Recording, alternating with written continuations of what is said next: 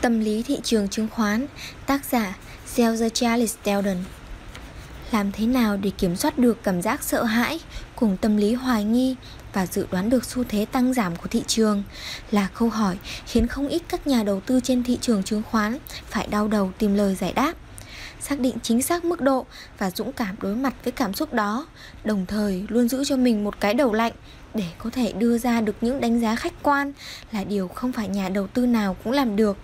Phần đông, những người tham gia thị trường chứng khoán đều tìm cách tránh né những rủi ro và nỗi bất an bằng cách làm theo những gì người khác đang làm. Với tâm lý là số đông luôn đúng Điều này chính là nguyên nhân gây ra sự cuồng loạn của đám đông. Khi rủi ro xảy ra sẽ kéo theo hàng loạt các tổn thất và biến thành những thảm họa. Nhà đầu tư vĩ đại thế kỷ 20 Ben Graham đã từng nhận xét rằng đầu cơ cổ phiếu chủ yếu là chuyện xoay quanh việc anh A cố gắng nghĩ xem anh B và C đang nghĩ gì, trong khi B, C và D cũng cố ý làm như thế liệu có cách nào giúp các nhà đầu tư, đặc biệt là những người mới chập chững bước chân vào thị trường chứng khoán, tránh được những cạm bẫy của việc đầu tư theo số đông và đưa ra được những quyết định sáng suốt, bất chấp sự cuồng loạn của đám đông quanh mình hay không?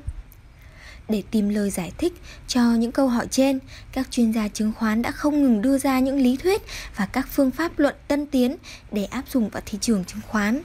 Các trào lưu đầu tư liên tục quay vòng, song các nhà đầu tư vẫn không tránh khỏi vòng xoay nghiệt ngã của nạn đầu cơ cùng các thảm họa tài chính khác.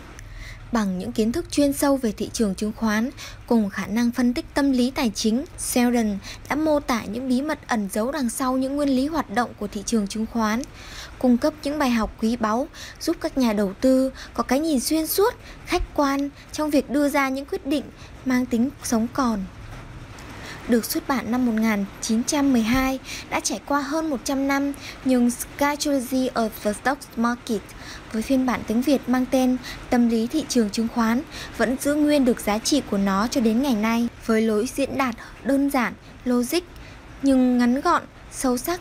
Tác phẩm của Sheldon xứng đáng được tôn vinh là cuốn sách bất tử với thời gian và trở thành kinh thánh cho các nhà đầu tư chứng khoán, đặc biệt là về tâm lý thị trường. Bên cạnh những lời khuyên bổ ích cùng những kiến thức vô giá về kinh doanh chứng khoán, tâm lý thị trường chứng khoán cũng giúp người đọc thay đổi một số cách nhìn, truyền thông về tâm lý của đám đông trên thị trường.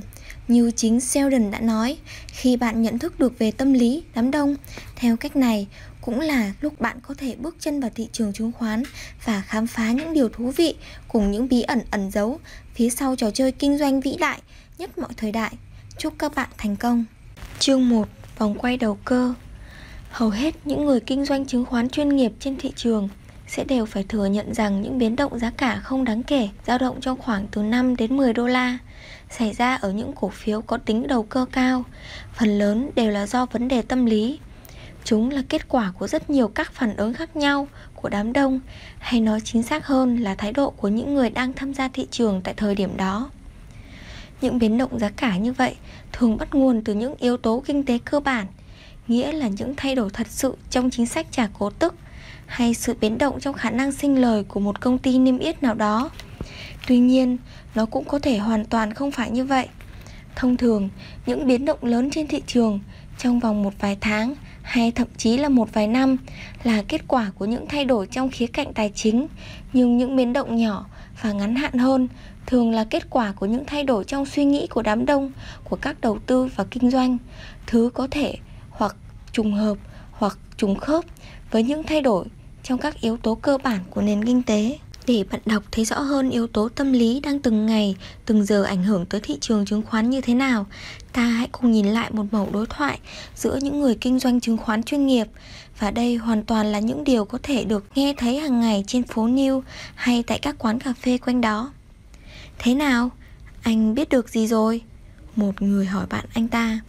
Câu trả lời là Có vẻ như thiên hạ đều đã bán khống và giờ đang nợ cổ phiếu. Vậy nên tôi đã mua lại số cổ phiếu Stell của mình rồi. Những người tôi gặp đều nghĩ hệt như anh, ai cũng ra sức mua lại vì nghĩ những người khác đã bán khống, trong khi thị trường thì vẫn chưa có dấu hiệu thay đổi. Tôi cho là lúc này không mấy người cần mua lại cổ phiếu nữa đâu. Nếu đúng là như vậy thì thị trường sẽ còn giảm nữa. Đúng thế, chỉ có điều bây giờ Ai cũng nói như anh cả Tất cả họ đã bán vì nghĩ những người khác đã mua rồi. Tôi nghĩ bán khống lúc này vẫn có lợi như trước đây thôi. Rõ ràng là chuỗi tư duy có thể sẽ tiếp diễn không bao giờ ngừng.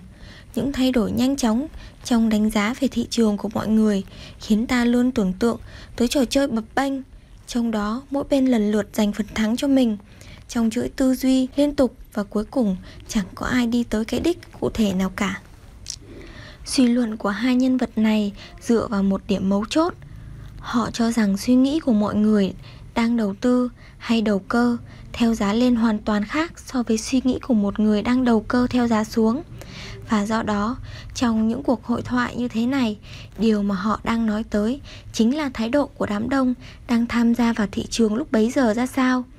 Nếu phần đông các nhà đầu tư lướt sóng, vốn rất dễ lung lay, lạc quan, cho rằng thị trường sẽ đi lên thì bất cứ dấu hiệu nào cũng đều đi ngược lại, cũng sẽ khiến họ nhanh chóng bán ra. Kết quả là thị trường sẽ đi xuống. Trong khi đó, nếu phần đông những người này cho rằng thị trường đang đi xuống thì một dấu hiệu đi lên sẽ lại khiến họ lập tức mua vào và cùng với nó thị trường sẽ đi lên. Vấn đề tâm lý trong đầu cơ có thể được xem xét từ hai khía cạnh với tầm quan trọng tương đương. Một là tâm lý của công chúng sẽ có tác động như thế nào tới thị trường và một thị trường bị ảnh hưởng bởi tâm lý như vậy sẽ diễn biến ra sao? Hay là tâm lý của cá nhân hay là một nhà đầu tư kinh doanh sẽ ảnh hưởng thế nào tới khả năng liệu anh ta có vượt qua được trở ngại chính từ những chính kỳ vọng, nỗi sợ hãi, sự dè dặt cũng như ngoan cố của bản thân gây ra hay không?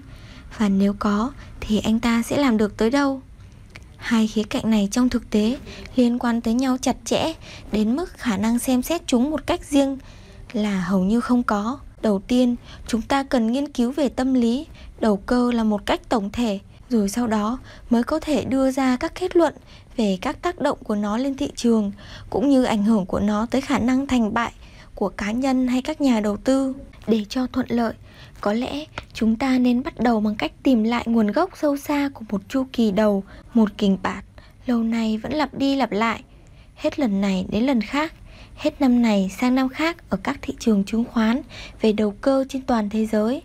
Và có lẽ sẽ còn tiếp diễn chừng nào giá cả vẫn được định đoạt thông qua quá trình tranh giành lợi ích giữa người bán và người mua. Còn con người thì vẫn phải mãi biết chạy đua tìm kiếm lợi nhuận và tránh khỏi thua lỗ ban đầu, giao dịch không hề sôi động. Giá cả biến động, rất ít cổ đông chúng ta, hầu như chẳng ai để tâm nào tới thị trường. Sau đó, giá cả có dấu hiệu nhích lên, Nhưng mơ hồ, đến nỗi khó mà cảm nhận được. Không có lý do nào hợp lý nào giải thích cho điều này, Và mọi người đều cho rằng nó chỉ là hiện tượng nhất thời, Gây ra bởi một vài giao dịch của các nhà kinh doanh chuyên nghiệp. Tất nhiên, trên thị trường lúc này cũng như mọi thời điểm khác Luôn có một lượng lượng cổ phiếu nào đó đã được bán khống Đang ngủ yên chờ đợi thời cơ mua được để trả lại bởi một cổ phiếu có tính đầu cơ cao hiếm khi có thể thoát khỏi vòng xoáy của hoạt động đầu cơ. Tuy nhiên, vào giai đoạn đầu của chu kỳ, hoạt động đầu cơ trong công chúng vẫn còn khá hiếm hoi. Chỉ có một số ít người sẵn sàng bán cổ phiếu mình đang sở hữu, hưởng phần tranh lệch khi giá tăng. Do đó, giá cả đã không hề bị ảnh hưởng bởi hoạt động chốt lời trên quy mô lớn. Tuy nhiên, số ít những nhà kinh doanh chuyên nghiệp thì lại nhìn nhận theo một hướng khác – cho rằng một sự nhúc nhích nhỏ lại điểm sáng duy nhất có thể hy vọng vào thời điểm này và cơ hội dù nhỏ vẫn cần được tận dụng nếu muốn kiếm chút lợi nhuận. Họ nhanh chóng đi vay cổ phiếu và bán ra thị trường. Làn sóng đó khiến cho giá cả gần như quay trở về mức nguội lạnh ban đầu. Ít lâu sau, một đợt tăng điểm khác lại diễn ra. Lần này mạnh mẽ hơn lần đầu đôi chút. Một số nhà kinh doanh nhạy bén ngay lập tức nắm bắt xu hướng và bắt đầu mua vào. Nhưng công chúng thì vẫn thờ ơ Còn lượng cổ phiếu thì đang chờ mua vào lại tiếp tục ngủ yên Bởi vậy, phần lớn trong số chúng ta được vay để bán ra với giá cao hơn là giá hiện tại rất nhiều Dần dần, giá cả tăng mạnh hơn và bắt đầu ở mức cao một số người đang nợ cổ phiếu tỏ ra e ngại. Họ tiến hành mua vào, hoặc là để bảo toàn một phần lợi nhuận, hoặc là để tránh không thua lỗ. Xu hướng tăng trở nên rõ rệt và một làn sóng mạnh mẽ. Những người kinh doanh bắt đầu nhận ra điều đó. Họ nhào theo con sóng và tích cực mua vào. Công chúng cũng nhận thấy sự tăng giá Và một mặt bắt đầu nghĩ rằng thị trường có thể sẽ tiến xa hơn nữa. Thế nhưng mặt khác vẫn cho rằng cơ hội để mua vào vẫn còn đang ở phía trước. Khi thị trường vẫn có phản ứng điều chỉnh. Chẳng lấy gì lạ lẫm, Khi kịch bản ấy không hề diễn ra, Những người trần trừ đã không được cơ hội để mua vào nữa. Giá cả càng lúc càng vọt lên nhanh hơn. Đương nhiên, cũng có những khoảng thời gian chững lại, Nhưng cứ mỗi lần như thế, thị trường lại có vẻ quá mong manh để có thể mạo hiểm. Và đến khi tăng trở lại, giá cả thường biến động rất nhanh với mức tăng nhảy vọt khiến cho những nhà đầu tư hay bị do dự, bị tụt lại phía sau hay càng xa hơn. Dần dần, ngay cả những tay bán khống, lì lợm nhất cũng phải lo lắng trước khoản nợ đang tăng lên từng ngày, từng giờ và bắt đầu mua vào với số lượng lớn. Với họ, những kẻ luôn theo dõi sát sao thị trường thì có vẻ như đang sôi lên sùng sục và có thể lập đỉnh mới vào bất kỳ thời điểm nào. Dù niềm tin của họ vào xu hướng đang giảm có chắc chắn đến đâu thì rốt cuộc họ cũng phải hàng đầu sau khi chứng kiến. Lúc này, đám đông công chúng bắt đầu kết luận rằng thị trường hiện nay quá vững chắc để có thể đảo chiều. Và điều duy nhất nên làm và mua vào bằng bất cứ giá nào. Suy nghĩ này lại làm xuất hiện một làn sóng mua vào mạnh mẽ hơn nữa. Và điều này đến lượt nó lại đẩy giá cả tăng lên những mặt bằng mới, cao hơn. Để rồi những kẻ nhanh tay mua vào lại có cơ hội hì hạ với nhau về những món lời kiếm được bằng một cách dễ dàng và nhanh chóng của mình. Có người mua ắt sẽ có người bán. Hay nói chính xác hơn, có bao nhiêu cổ phiếu được mua vào thì cũng sẽ có bấy nhiêu cổ phiếu được bán ra. Bởi ở giai đoạn này trên thực tế số lượng người mua lớn hơn rất nhiều so với số lượng người bán. Vào thời gian đầu của đợt tăng giá, nguồn cung cổ phiếu thường nhỏ giọt và thưa thớt, nhưng khi giá cả tăng cao hơn, ngày càng có nhiều người nắm giữ cổ phiếu thỏa mãn với mức lợi nhuận của mình và sẵn sàng bán ra. Những kẻ gan lì tin vào xu hướng giảm cũng bắt đầu tìm cách hãn bớt đà đăng điểm bằng việc bán khống khi giá cả vọt lên với hy vọng đó sẽ là đỉnh cao nhất và khi đã đạt đỉnh, giá nhất định sẽ phải đi xuống. Nhưng những mức đỉnh mới cứ tiếp tục được lập ra và họ tiếp tục chịu sức ép phải mua lại với giá cao hơn hết lần này đến lần khác, mỗi lần chịu thêm một chút lỗ cho đến khi cái đỉnh thật sự được xác lập. Việc bán ra trong giai đoạn này theo quy luật không xuất phát từ những người đang nắm giữ nhiều cổ phiếu nhất. Những người này thường có khả năng phán đoán đủ chính xác hoặc có những mối quan hệ đủ sâu rộng để đảm bảo rằng họ luôn có lợi nhuận và cả hai điều này đã ngăn cản họ bán ra trong giai đoạn đầu của đợt tăng điểm. Khi việc tiếp tục nắm giữ cổ phiếu đang hứa hẹn sẽ còn mang lại những khoản lợi nhuận lớn hơn rất là nhiều lần. Việc giá cả bị đẩy lên cao tới mức nào sẽ phụ thuộc vào tình trạng của nền kinh tế. Nếu tín dụng được thả lỏng và các ngành kinh doanh nói chung đang trong giai đoạn phát đạt thì có thể hy vọng vào một đợt tăng điểm kéo dài. Còn nếu các ngân hàng siết chặt cho vay, trong khi sản xuất kinh doanh chẳng lấy gì làm sôi động thì sức tăng chắc chắn sẽ chỉ ở một mức độ giới hạn nào đó. Nếu môi trường kinh tế vĩ mô không thuận lợi thì những đợt bán ra ồ ạt từ những tay bán khống trên thực tế sẽ chấm dứt đà tăng của thị trường, nhưng nếu thị trường được hỗ trợ bởi nền tảng kinh tế vĩ mô ổn định thì đà tăng sẽ được duy trì cho đến khi xuất hiện lực bán ra từ những người mua cổ phiếu để đầu tư thực sự và những người này sẽ chỉ bán ra khi giá cả đã đạt đỉnh. Ở một khía cạnh nào đó, thị trường luôn là sàn đấu giữa người đầu tư và đầu cơ. Mối quan tâm chủ yếu của các nhà đầu tư thực sự là tỷ lệ lãi suất nhưng họ cũng không ngần ngại kiếm lời bằng cách mua thấp bán cao những người này sẵn sàng đầu tư vào một cổ phiếu mà họ cho là tiềm năng ở mức giá có thể đem lại tỷ lệ lãi suất là 6% một năm. Xong, họ cũng có thể bán ra chúng ngay lập tức để đổi lấy mức lời chỉ là 4%. Trong khi đó, một tay đầu cơ chẳng bao giờ thèm quan tâm tới tỷ lệ lãi suất. Anh ta mua vào trước khi giá tăng và bán khống trước khi giá giảm anh ta cũng có thể mua ngay khi giá đang ở đỉnh tăng mạnh, miễn là anh ta sẽ có những đợt điểm tăng cao bởi vậy, khi thị trường đi lên, các nhà đầu tư lần lượt cảm thấy thỏa mãn với tỷ lệ lãi suất đạt được và quyết định bán cổ phiếu của mình đi do đó, lượng cổ phiếu được quay vòng bởi các nhà đầu cơ sẽ liên tục tăng lên, tựa như một quả cầu tuyết càng lăn, càng phình to ra. Thông thường, trong một biến động giá cả ở mức trung bình, với mức tăng từ 5 đến 20 đô la một cổ phiếu, giao dịch của các nhà đầu tư là ít hơn nhiều so với các nhà đầu cơ. Cứ mỗi 100 cổ phiếu bán ra ở mức giá 150 đô la, nhà đầu tư sẽ thu được 15.000 đô la. Nhưng cũng với số tiền trên, nhà đầu cơ có thể dễ dàng quay vòng lượng cổ phiếu lớn hơn đến 10 lần. Lý do khiến lượng cổ phiếu được các nhà đầu tư bật ra thị trường tạo được ảnh hưởng lớn đến như vậy không nằm ở số lượng cổ phiếu được bán ra thị trường vào thời điểm đó mà bởi vì chúng có lượng cung cố định và không bao giờ bị thiếu cho đến khi giá cả bị xuống thấp một cách đáng kể. Đến một lúc nào đó, dường như tất cả đều đang mua vào, giá cả trở nên rối loạn. Một cổ phiếu có thể tăng vọt, khiến những tay bán khống kiên cường nhất cũng phải hốt hoảng. Một cổ phiếu khác cũng tăng mạnh tương tự, nhưng rồi sau đó lại lặng lẽ hạ nhiệt ngay lập tức, trong khi còn chưa có ai kịp để mắt tới nó. Giống như một chú ếch con bất ngờ nhảy ra khỏi giếng rồi lại lặn mất tăm. Một vài cổ phiếu khác cũng dao động mạnh không kém, tuy chỉ là quanh một mức nhất định, giống như một chiếc tàu khổng lồ chạy bằng guống nước đang cố thoát khỏi chỗ cạn trên bãi cát ở cửa sông. Nhưng rồi cuối cùng, thị trường cũng phải đi xuống chút ít. Nếu không nói là điều chỉnh mạnh, nó tròng trành như thể trước thuyền đang bị cơn bão lớn đe dọa, nuốt trôi tất cả hàng loạt trên bong. Đây lại được xem như một sự điều chỉnh tích cực, mặc dù nó chẳng có lợi cho ai ngoài những nhà đầu cơ theo giá giảm. Nhưng sau chút sóng gió, giá cả lại được mức cao như cũ và mọi người đều hài lòng. Ngoại trừ một vài kẻ bảo thủ nhất vẫn còn ảo tưởng về xu hướng đi xuống vững chắc của thị trường, họ sẽ lập tức bị coi những những nhẻ tầm thường chỉ đáng làm chủ đề cho những câu chuyện phiếm.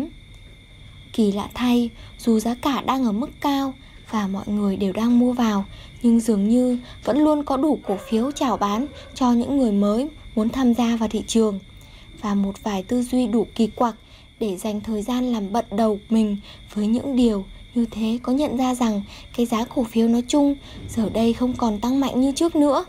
Nếu không muốn nói là đang giảm, những tay đầu cơ nắm giữ nhiều cổ phiếu nhất nhận thấy thị trường giờ đã đủ lớn để hấp thụ lượng cổ phiếu khổng lồ của họ nên đang bắn ra dần dần. Và như vậy là vẫn luôn có đủ cổ phiếu quay vòng trên thị trường. Những nhà đại tư bản của chúng ta hiếm khi nào lại ở trong tình trạng hết hàng. Họ chỉ đơn giản là có nhiều cổ phiếu hơn khi giá thấp và ít cổ phiếu hơn khi giá lên cao mà thôi.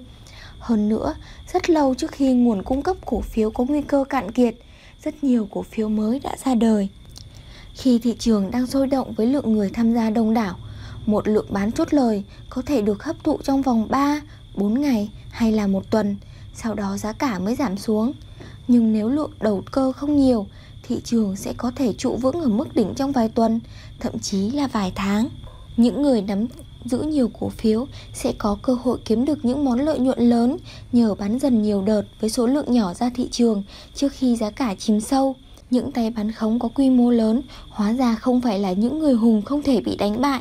Họ thường bán ra quá sớm và sau đó ngậm ngùi chứng kiến thị trường, liên tiếp lập những kỷ lục mới hoặc là nắm giữ quá lâu và phải chịu thua lỗ nặng nề trước khi thoát ra khỏi thị trường. Trong những đợt bán chốt lời như thế này, các nhà đầu tư giá lên sẽ vô tình được sự giúp đỡ nhiệt tình, không chú ý từ phía các nhà đầu tư giá xuống. Tuy nhiên, dù những kẻ chịu ơn này có cẩn trọng che giấu động thái bán ra của mình đến đâu đi chăng nữa thì họ cũng vẫn sẽ bị các chuyên gia phân tích và những người thường xuyên theo dõi biểu đồ biểu diễn của thị trường phát hiện. Và một độ đáng kể trong giao dịch bán khống nhỏ lẻ sẽ diễn ra trong khi thị trường dao động trong khoảng vài điểm quanh mức đỉnh của nó. Đây là một trong những lý do giải thích tại sao ở những cổ phiếu có tính đầu cơ cao thường có biến động giá cả ngắn và ít hơn so với những cổ phiếu khác. Và điều này ngược lại với những gì mọi người vẫn lầm tưởng, hình thức bán khống rất khó tồn tại trong thị trường hạn hẹp. Một khi khoảng trung trình ở đỉnh thị trường bị phá vỡ, đà sụt giảm sẽ có tốc độ nhanh hơn nhiều so với tốc độ tăng giá trước đó. Nguồn cung nhanh chóng tăng lên và cổ phiếu được chuyển qua chuyển lại hết các nhà đầu cơ này đến nhà đầu tư khác với mức giá một ngày càng thấp hơn. Đôi khi, chúng được giữ lại khá lâu bởi bàn tay của những kẻ ngon cố, nhất định chờ giá lên rồi mới bán ra, khiến một bộ phận những người đang nợ cổ phiếu phát hoảng phải mua lại ngay. Thị trường như vậy mà có được một đợt phục hồi đáng kể. Sau nhìn chung, chừng nào lượng cổ phiếu đó vẫn còn trôi nổi trên thị trường thì xu hướng chung giá cả sẽ vẫn sẽ tiếp tục đi xuống. Trước khi các nhà đầu tư và tư bản đầu cơ nắm cỡ quay trở lại thị trường, lượng cổ phiếu sẽ được nắm giữ bởi đám đông. Các nhà đầu cơ lên giá vẫn tiếp tục tăng khá đều đặn. Trong khi đó, nguồn cung cấp trôi nổi cổ phiếu trên phố Wall vẫn không hề giảm sút và các giao dịch bán khống cũng ngày càng gia tăng. Dĩ nhiên, các nhà đầu cơ theo giá sẽ lên và phải gánh cả lượng cổ phiếu bán khống cũng như lượng cổ phiếu trôi nổi đó. Bởi lẽ có kẻ bán, ắt sẽ có kẻ mua, cho dù đó là cổ phiếu đầu cơ theo giá lên hay giá xuống. Trên thực tế, các cổ phiếu đã được bán khống cũng được liên tục mua trả lại mỗi khi thị trường giảm sâu. Nhưng trong hầu hết thị trường, các nhà đầu cơ đều không trả lại vòng quay mà không bán khống lần nữa ở mức giá cao hơn hoặc thấp hơn tùy vào cơ hội mà họ nắm bắt được. Tính trung bình, lượng cổ phiếu được bán khống sẽ lớn nhất khi giá cả ở mức thấp nhất. Mặc dù tại một thời điểm trong suốt quá trình đi xuống của thị trường, lượng bán khống sẽ nhiều hơn tại thời điểm thị trường chạm đáy. Khi đó, chính lượng cổ phiếu mua vào để trả nợ lại chính là cứu cánh cho những cơn hoảng loạn cực độ của đám đông. Sự đi xuống của thị trường cũng giống như lần đi lên trước đó, một lần nữa sẽ phụ thuộc vào các điều kiện kinh tế cơ bản. Bởi nếu nền kinh tế đang vận hành trơn tru thì các nhà đầu tư và tư bản đầu cơ sẽ trở lại thị trường sớm hơn khi với dòng vốn đầu tư đang khan hiếm và viễn cảnh của các ngành sản xuất kinh doanh không có gì tươi sáng. Như một quy luật, lượng người mua vào sẽ không tăng mạnh cho đến ngày đại hạ giá, thời điểm của một lượng rất lớn cổ phiếu được bán ra với giá thấp bằng hàng loạt các lệnh bán và cắt lỗ các nhà kinh doanh trực tiếp trên sàn lập tức nắm cơ hội này để dìm giá xuống và hậu quả là hàng loạt các cổ phiếu mất giá mạnh trên diện rộng. Thị trường bỗng nhiên tràn ngập các cổ phiếu rẻ bất ngờ và các nhà đầu tư đầu cơ cũng khôn ngoan, mải mê thu nhặt chúng.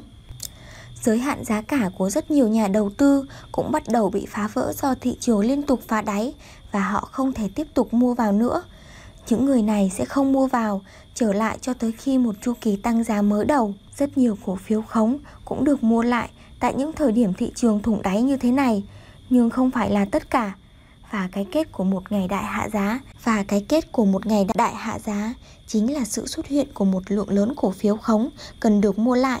Giá cả nhờ thế mà hồi phục đôi chút, nhưng khi lượng cầu tạm thời này đi qua thì thị trường lại tiếp tục quay đầu đi xuống và rơi vào trạng thái ảm đạm kéo dài. Và đây cũng chính là tình trạng tại thời điểm bắt đầu của vòng quay đầu cơ mà chúng ta vừa phân tích. Những diễn biến trong chu kỳ của thị trường như trên thường rất giống nhau hết lần này đến lần khác, dù nó có thể kéo dài một tuần, một tháng hay là một năm. Một chu kỳ dài thường trải qua rất nhiều giai đoạn chuyển tiếp, những giai đoạn lại bao gồm những vòng quay tương tự các nhà đầu tư thường sẽ không tham gia vào một chu kỳ nhỏ, nhưng những yếu tố liên quan tới một chu kỳ biến động giá trong khoảng 3 điểm sẽ hầu như giống với những liên quan tới một đợt biến động trong khoảng 30 điểm, mặc dù sẽ rất khó để nhận ra chúng. Đến đây, chúng ta chợt nhận ra một sự thật hiển nhiên rằng những gì được mô tả trên thực tế chất là câu chuyện về niềm tin và hy vọng một sự sợ hãi của con người về những diễn biến tâm lý xuất phát từ chính trạng thái của một nhà đầu tư hay đầu cơ trên thị trường chứ không phải trừ những đánh giá khách quan về tình hình thực tế của họ, về sự phản chiếu không hề chắc chắn của một hiện tại chủ quan và một tương lai bất kỳ dù không phải là hoàn toàn không thể dự đoán trước, tạm thời gạt sang một bên ảnh hưởng của những yếu tố cơ bản của nền kinh tế.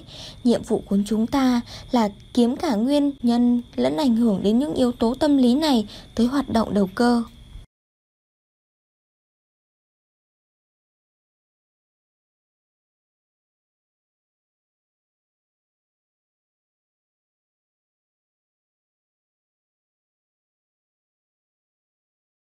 Chương 2: Suy luận ngược và những hệ lụy Thật khó để một người bình thường làm ngược lại những quan niệm phổ biến. Trên thị trường chứng khoán, điều này còn khó hơn, bởi rõ ràng là về lâu dài, giá cổ phiếu phải được xác định bởi quan điểm chung, phổ biến của số đông công chúng. Có điều là chúng ta đã quên mất rằng quan điểm của công chúng trong thị trường đầu cơ được đo đạc bằng đồng đô la chứ không phải bằng quy mô của đám đông công chúng đó. Quan điểm của một người đang nắm giữ 1 triệu đô la cổ phiếu sẽ có sức nặng gấp 5 lần quan điểm của tổng số 500 người, trong đó mỗi người chỉ sở hữu 1.000 cổ phiếu. Tiền chính là sức mạnh của thị trường. Số lượng người tham gia vào đó không có chút ý nghĩa nào. Đó là lý do tại sao quan điểm phổ biến của đám đông lại là thị trường sẽ đi lên, trong khi đó đang ở đỉnh và sẽ đi xuống khi nó đã chạm đáy. Và như vậy, các nhà kinh doanh nhỏ lại thường mua vào thời điểm giá đạt đỉnh và bán khống hoặc rời khỏi thị trường khi giá vừa chạm đáy. Trên thực tế, việc mua vào ở đỉnh thị trường của họ cho thấy một điều chắc chắn rằng phải có một nguồn cung cấp cổ phiếu vẫn nằm đâu đó trên thị trường. Trở lại với người đang nắm giữ một triệu đô la cổ phiếu, hóa ra anh ta lại là kẻ câm lặng. Thời điểm anh ta cần nói ra ý kiến của mình đã qua. Giờ đây, tiền sẽ thay anh ta làm công việc đó. Còn hàng nghìn kẻ đang chỉ có vỏn vẹn 1.000 đô la cổ phiếu thì lại thường hay rông dài và tỏ ra mình có rất ảnh hưởng. Trong số đó có cả những tay chuyên viết lách, phóng viên tin tức hay những kẻ chuyên đi lượm lặt những chuyện ngồi lê đôi mách cho các công ty môi giới chứng khoán. Suy luận trên sẽ dẫn chúng ta tới một kết luận rằng phần lớn những người nói và viết về thị trường chứng khoán thường sai lầm hơn là đúng đắn. Ít nhất là khi họ đề cập đến những biến động mang tính đầu cơ, độc giả của những tờ báo ăn theo thời cuộc chắc hẳn sẽ phải thừa nhận điều này, mặc dù những tờ báo không phải là nguyên nhân khiến cho các quan điểm đám đông trở nên sai lầm. Nhìn chung, báo chí chỉ phản ánh suy nghĩ của đám đông và trong thị trường chứng khoán theo một cách rất logic. Báo chí thường có xu hướng rằng thị trường sẽ đi lên trong khi nó đã ngự trên đỉnh cao ngất ngưởng và cho rằng nó sẽ đi xuống trong khi đã thủng đáy quá sâu. Chúng ta sẽ thấy rằng một người bình thường luôn có xu hướng lạc quan khi nhìn vào công việc kinh doanh của mình và thường bi quan khi nhìn vào việc kinh doanh của người khác. Và tất nhiên, quy luật này cũng hoàn toàn đúng với một người kinh doanh chuyên nghiệp trên thị trường chứng khoán. Theo như logic trên, anh ta thường sẽ cho rằng những người khác đang phạm sai lầm và tin chắc rằng những phân tích của bản thân về thị trường là đúng đắn. Anh ta chỉ đánh giá cao ý kiến của một vài người mà anh ta cho là thành công một cách chung chung.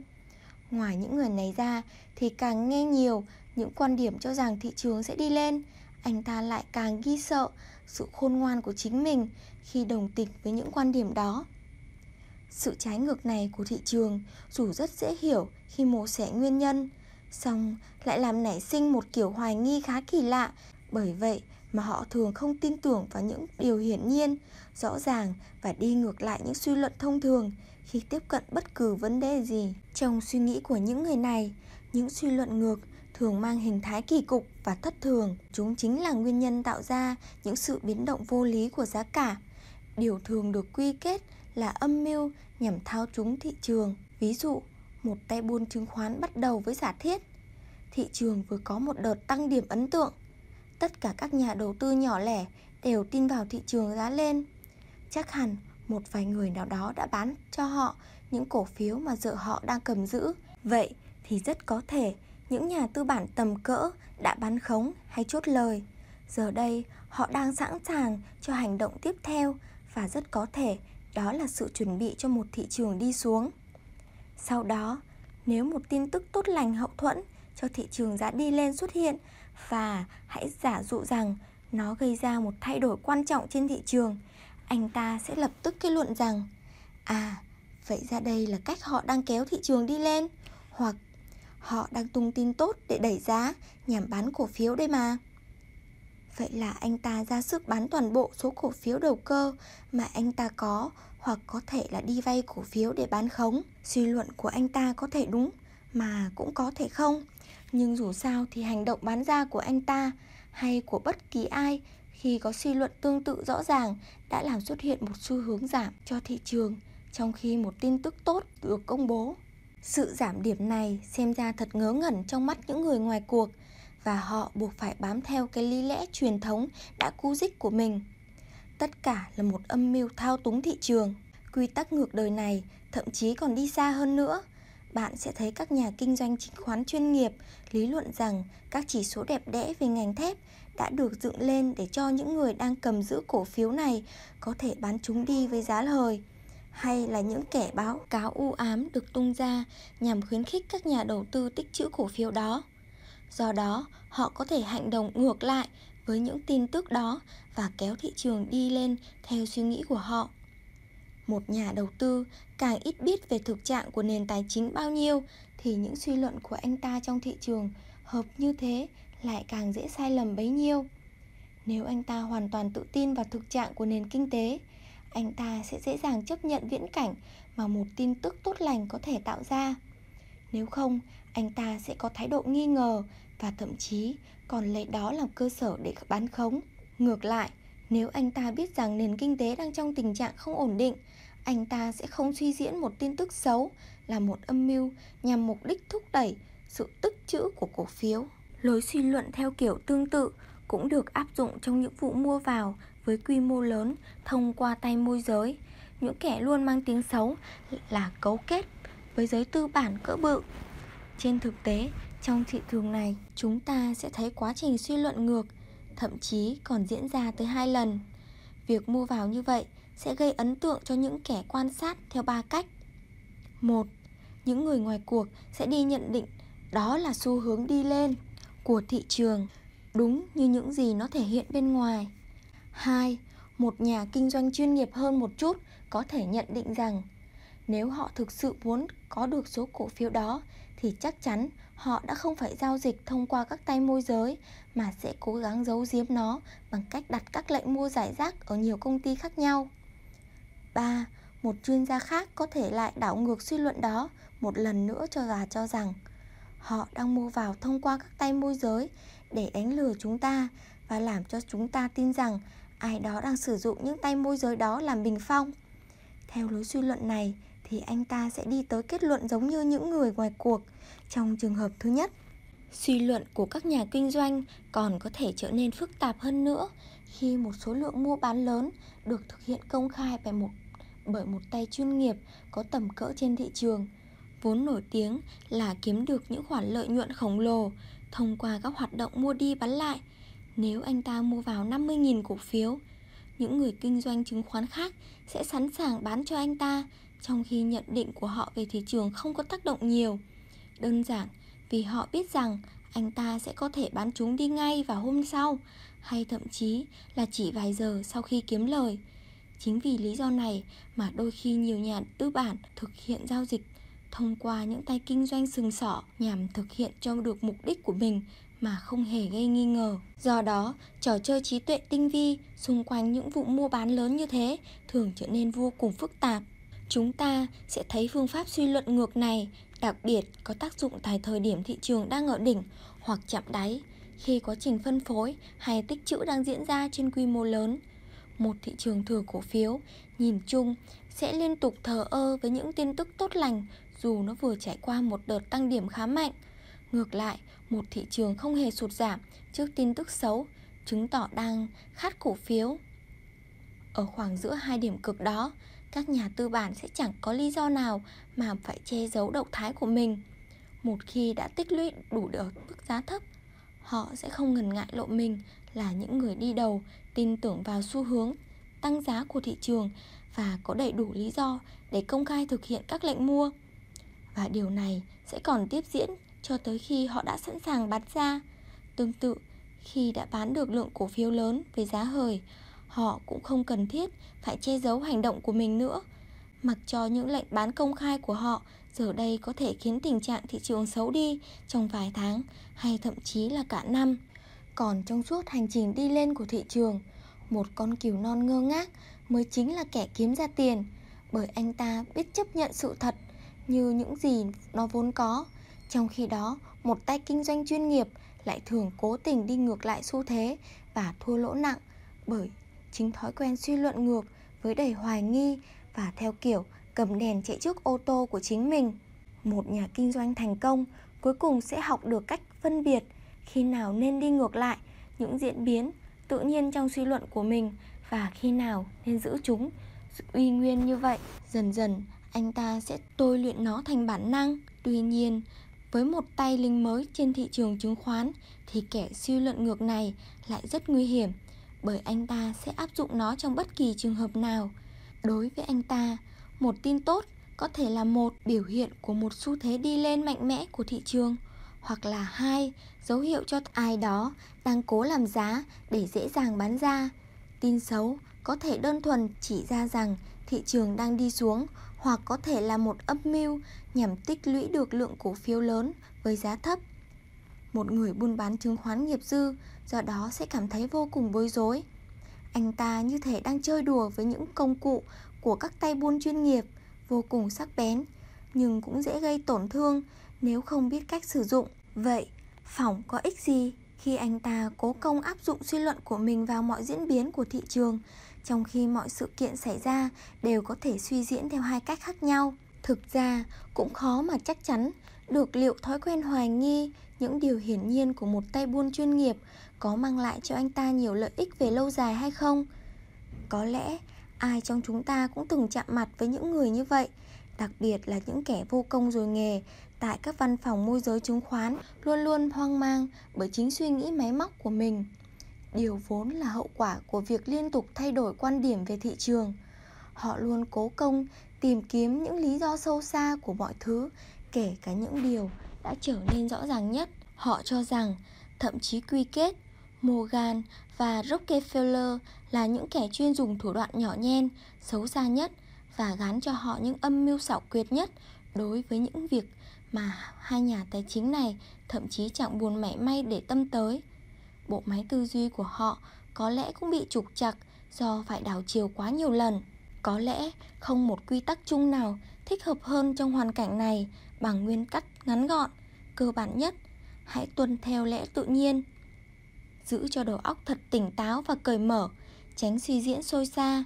Tuy nhiên, còn có một vài gợi ý khác nhau. Nếu đang tham gia thị trường, đừng cố bênh vực niềm tin sai lầm của bản thân bằng cách vận dụng lối suy luận lắt léo trước những sự thực hiển nhiên. Nếu bạn đang mua vào hoặc là bạn bán khống, bạn sẽ có xu hướng đánh giá một sự việc một cách chủ quan và sẽ cố xoay chuyển nó theo hướng giống như định kiến mà bạn đã có sẵn trong đầu. Có lẽ là không quá khi nói rằng đây chính là trở ngại lớn nhất trên con đường dẫn tới thành công. Điều tối thiểu mà bạn có thể làm lúc này là hãy tránh suy luận ngược nhằm cố biến hộ cho trạng thái của chính mình. Sau một đợt tăng điểm kéo dài, đừng cố dùng suy luận ngược để thuyết phục bản thân rằng giá sẽ còn lên cao nữa. Tương tự, sau một đợt xuống giá, đừng để những suy diễn bi quan trở nên quá phức tạp. Hãy tỏ ra nghi ngờ tin tốt khi giá cả đã lên và tin xấu khi giá cả đã đi xuống. Hãy nhớ rằng một tin tức chỉ có thể gây ra một sự biến động trong giá cả nếu sự biến động đã xảy ra trước khi tin tức đó chính thức được công bố do kết quả của những lời đồn hay kỳ vọng của đám đông, thì sẽ không lặp lại lần nữa sau khi những lời công bố chính thức được đưa ra. Nhưng nếu trước khi tin tức đó được chính thức công bố mà không có sự biến động nào về giá cả, thì sau đó nó sẽ tác động tới tình hình hiện tại của thị trường và có thể gây ra sự biến động về giá cả.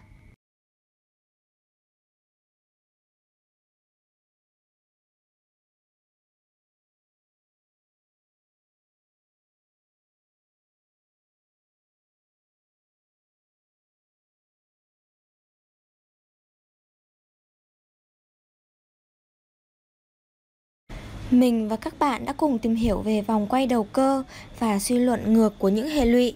Hôm nay mình sẽ giới thiệu cho các bạn một chương mới để các bạn có thể hiểu rõ hơn, đó chính là chương 3.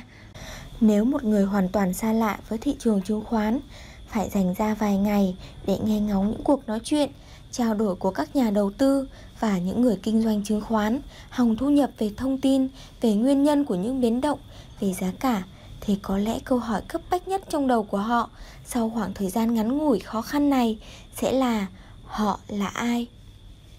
Đi đến đâu, anh ta cũng nghe về họ. Tại phòng giao dịch của một công ty chứng khoán không tăm tiếng, anh ta bắt đầu gặp một gã đàn ông trẻ tuổi, chỉ giao dịch vẻn vẹn 10 cổ phiếu, nhưng anh ta lại tranh luận một cách rất hiểu biết về những điều mà họ sẽ làm tiếp theo. Cả các chuyên gia lẫn những tay nghiệp dư sẽ cho anh ta biết rằng họ đang tích lũy điểm cổ phiếu Steel hay đang phân phối cổ phiếu Reading. Những người kinh doanh trực tiếp trên sàn giao dịch cũng như các thành viên của sở giao dịch sẽ thầm thì to nhỏ với nhau rằng họ đang đưa thị trường đi lên hay đi xuống tùy vào tình hình. Cả những nhà đầu tư điểm tĩnh nhất cũng có thể cho anh ta biết rằng mặc dù thị trường hiện tại đang rất ảm đạm, chắc chắn họ sẽ phải tạm thời kéo thị trường đi lên cao nhằm tống khứ lượng cổ phiếu khống, khổng lồ mà họ đang nắm giữ đi. Lý thuyết về họ xem ra rất phổ biến cả trong giới kinh doanh thành công cũng như những người mới vào nghề. Nhóm này có vẻ đông đảo hơn nhiều. Người ta cũng có thể tranh cãi về lý do tại sao, nhưng bản thân điều đó lại là một sự thật hiển nhiên, không thể chối cãi. Cho dù họ có là một truyền thuyết hay là một thực thể rõ ràng, hiện hữu đi chăng nữa, thì rất nhiều người cũng đang kiếm tiền nhờ nghiên cứu thị trường xét từ lăng kính này. Nếu bạn thử dạo quanh phố Wall thì hỏi các nhà kinh doanh xem họ là ai. Bạn sẽ nhận ra được vô số các câu câu trả lời khác nhau tương đương với số người học được. Một người sẽ nói tập đoàn Morgan, người khác sẽ cho rằng Standard Oil và các thế lực có lợi ích liên quan. Câu trả lời này quả là rộng lớn. Người khác, nhóm tư bản ngân hàng lại là người khác, các nhà kinh doanh chuyên nghiệp trên thị sàn. Người thứ năm, nhóm những người nắm giữ cổ phiếu có giá trị trên thị trường ít, có mối quan hệ làm ăn với nhau. Người thứ sáu có thể nói, những nhà đầu cơ khôn ngoan và thành công dù họ là hai hay ở đâu.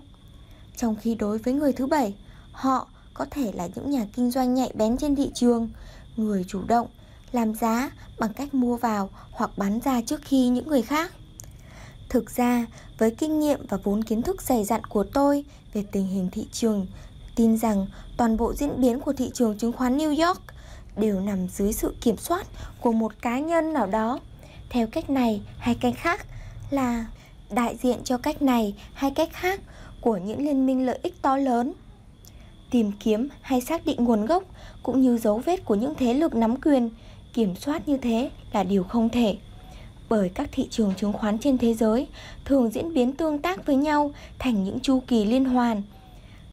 Nếu quả có một thế lực nào đó như thế thì hẳn nó phải là liên minh tài chính lớn có tầm cỡ toàn cầu, nắm quyền kiểm soát tất cả các thị trường chứng khoán lớn trên thế giới. Một nhà quan sát bình thường có lẽ cũng khó mà lấy tiêu hóa được một giả thuyết như vậy. Tôi tin rằng chính những cố gắng nhằm biến toàn bộ các kỹ năng đầu cơ và đầu tư thành những điều rõ ràng đến không tưởng và đơn giản đến lý tưởng là nguyên nhân của rất nhiều thất bại. Hardy, một nhà ngoại giao, nguyên là giáo sư toán học với nhiều tác phẩm về phương pháp đại số, biểu diễn phép quay và phép tính vi phân, đã từng nhận xét rằng toán học là một môn khoa học nghèo nàn bởi nó không có kích thích về tư duy phê phán của con người. Với những định đề cố định và chắc chắn, một nhà toán học sẽ đưa ra một kết luận chính xác. Tuy nhiên, trong những vấn đề thực tế, cái khó khăn lại là nằm ở việc bạn phải chọn định đề nào. Vậy là những nhà nghiên cứu thị trường theo trường phái toán học sẽ luôn tìm kiếm một quy luật hay một chuỗi các quy luật. Một điều chắc chắn như các nhà kinh doanh vẫn nói, anh ta hẳn sẽ không tìm đến những quy luật như thế nhằm đạt được thành công trong việc kinh doanh hoa quả hay buôn đục. Ngược lại, anh ta sẽ phân tích từng tình huống cụ thể nảy sinh và hành động cho phù hợp với hoàn cảnh ấy. Đối với tôi, thị trường chứng khoán hoàn toàn là một vấn đề của thực tế. Các phương pháp khoa học có thể được áp dụng cho bất cứ ngành kinh doanh nào, từ chứng khoán cho đến chăn nuôi. Nhưng nó hoàn toàn khác với việc cố gắng đơn giản hóa những biến động trên thị trường thành những định đề chắc chắn của toán học. Bởi vậy, khi thảo luận danh tính của họ, chúng ta buộc phải chấp nhận những sự thật hiển nhiên như nó vốn có mà không cố nhào nặn ra những lý thuyết tốt đẹp của chuẩn mực theo ý mình. Khái niệm họ có chút cơ sở thực tế nếu họ hiểu được theo ba nghĩa. Thứ nhất, họ có thể và thường được hiểu là những nhà kinh doanh trên sàn tại sở giao dịch chứng khoán. Họ chính là những người có mối liên hệ trực tiếp với các lệnh chào bán và mua, lập nhóm nhằm kiểm soát một số cổ phiếu nào đó hay những cá nhân đang thao túng thị trường. các nhà kinh doanh trên sàn có ảnh hưởng quan trọng với những biến động tức thời của giá cả trên thị trường. Giả sử họ quan sát thấy có rất nhiều các lệnh chào mua cổ phiếu Reading, dù giá cả có giảm nhưng thanh khoản vẫn không được cải thiện và chỉ có một số rất ít lệnh mua vào và bán được khớp ở mức giá cao. Họ bắt đầu cảm thấy rằng nếu không có biến động lớn nào xảy ra thì Reading sẽ không giảm giá mạnh. Một điều tự nhiên mà họ có thể làm đó là mua vào mỗi khi giá xuống thấp. Vậy là ngay khi cổ phiếu được chào bán với giá hơi, họ sẽ ngay lập tức chụp lấy. Kết quả của sự vơ vét này là cổ phiếu Reading bắt đầu trở nên khan hiếm và các nhà kinh doanh trên thị trường sẽ bắt đầu tin rằng giá sẽ tăng lên. Họ bắt đầu làm giá. Điều này hoàn toàn không khó bởi tất cả họ trong thời điểm này đều đang đồng tình ủng hộ một mặt bằng giá cao hơn. Giả sử thị trường đang khớp lệnh ở mức 161,125 điểm, chào bán ở mức 161,25 điểm. Họ nhận thấy là chỉ có 100 cổ phiếu được chào mua ở mức 0,25 điểm và 200 cổ phiếu ở mức 0,4 điểm. Và họ không chắc chắn có bao nhiêu cổ phiếu đang được chào mua ở giá mức 0,5 điểm. Nhưng như vậy là đủ dữ liệu cho một phán đoán khôn ngoan. Một hay nhiều nhà kinh doanh sẽ mua vào khoảng 500 cổ phiếu và buộc thị trường phải khớp giá ở mức 0,25 điểm. Các nhà kinh doanh khác tất nhiên sẽ không sẵn sàng chấp nhận mức chênh lệch còn quá ít ỏi này và sẽ chờ xem dữ liệu có ai đi ngoài thị trường chú ý tới biến động nhỏ vừa diễn ra hay không. Và nếu có thì anh ta sẽ đặt lệnh mua hay lệnh bán. Nếu có một vài lệnh mua, nó sẽ đẩy giá khớp lên đến 0,65 điểm hoặc 0,75 điểm. Còn nếu là lệnh bán thì có thể nói là họ đã thành công. Họ sẽ mua những lệnh chào với giá thấp và lập lại toàn bộ kịch bản vào ngày hôm sau. Và khi là chỉ vài giờ sau. Cuối cùng, bằng cách nắm lấy mọi cơ hội thuận lợi có thể, họ đã đẩy giá cổ phiếu lên khoảng 2 tới 3 điểm mà không cần phải mua vào lượng cổ phiếu nhiều hơn.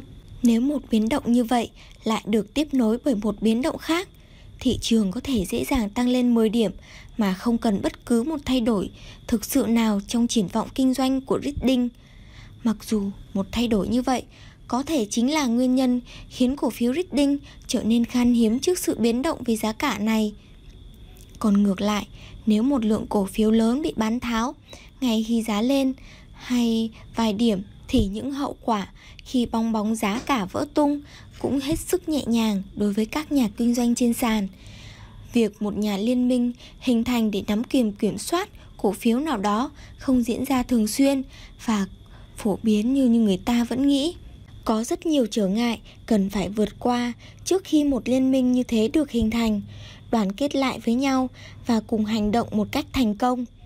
Trước đây, chúng ta đã có cơ hội chứng kiến trường hợp của Hawking Crow và Iron, nhưng nếu một liên minh như thế thực sự đã tồn tại thì hoạt động của nó thường là áp dụng lặp lại trên quy mô lớn và trên cơ sở những thỏa thuận ràng buộc của các phương pháp mà giới trên sàn đã thực hiện với quy mô nhỏ và trên cơ sở hợp tác tình nguyện, không ràng buộc, bắt nguồn từ những lợi ích chung mà tất cả cùng hướng đến.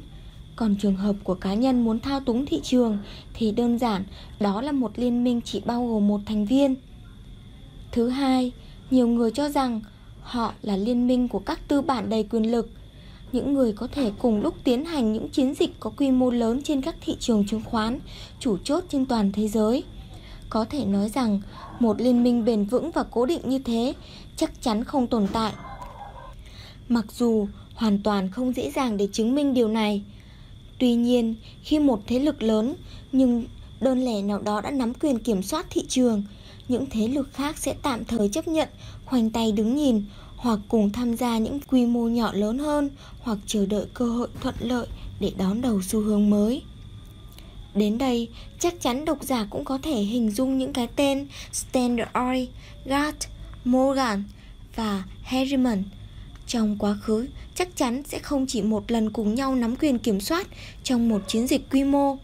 Hiện tại, những nhóm lợi ích lớn có thể chia ra làm ba nhà. Morgan, Stan Oil và Kunleb.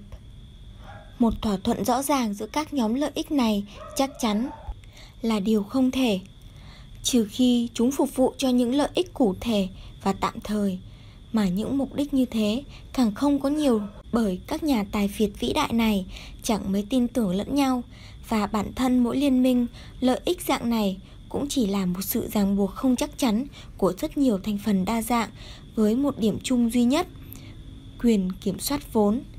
Một liên minh như thế không phải là một đội quân kẻ phản bội không bao giờ bị đưa ra tòa án và bị xử bắn. Đó là một kiểu băng nhóm và nó cần được dẫn dắt chứ không phải bị chỉ huy. Tất nhiên, kẻ phản bội bị phát hiện cũng có thể bị xử tử. Song chỉ về mặt tài chính, nhưng trong thị trường chứng khoán, kẻ phản bội không thể bị phát hiện trừ khi hoạt động của hắn quá công khai và diễn ra trên quy mô lớn. Còn không, hắn sẽ luôn ẩn mình khỏi sự chú ý của đồng minh. Xét từ phương diện này thì họ có lẽ không thường xuyên hoạt động một cách có hiệu quả trên thị trường.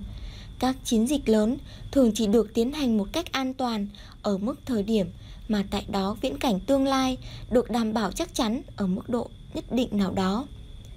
Một khi tương lai còn bị bỏ ngỏ, khi hàng loạt các sự kiện hỗn độn vẫn thường xuyên xen vào đời sống chính trị và tài chính, thì các nhà tài phiệt sẽ vẫn vui vẻ thu hẹp hoạt động của mình ở phạm vi cá nhân, hoặc ít nhất là cũng trì hoãn không để một hoạt động trên quy mô lớn nào diễn ra cho đến khi mọi thứ trở nên rõ ràng hơn.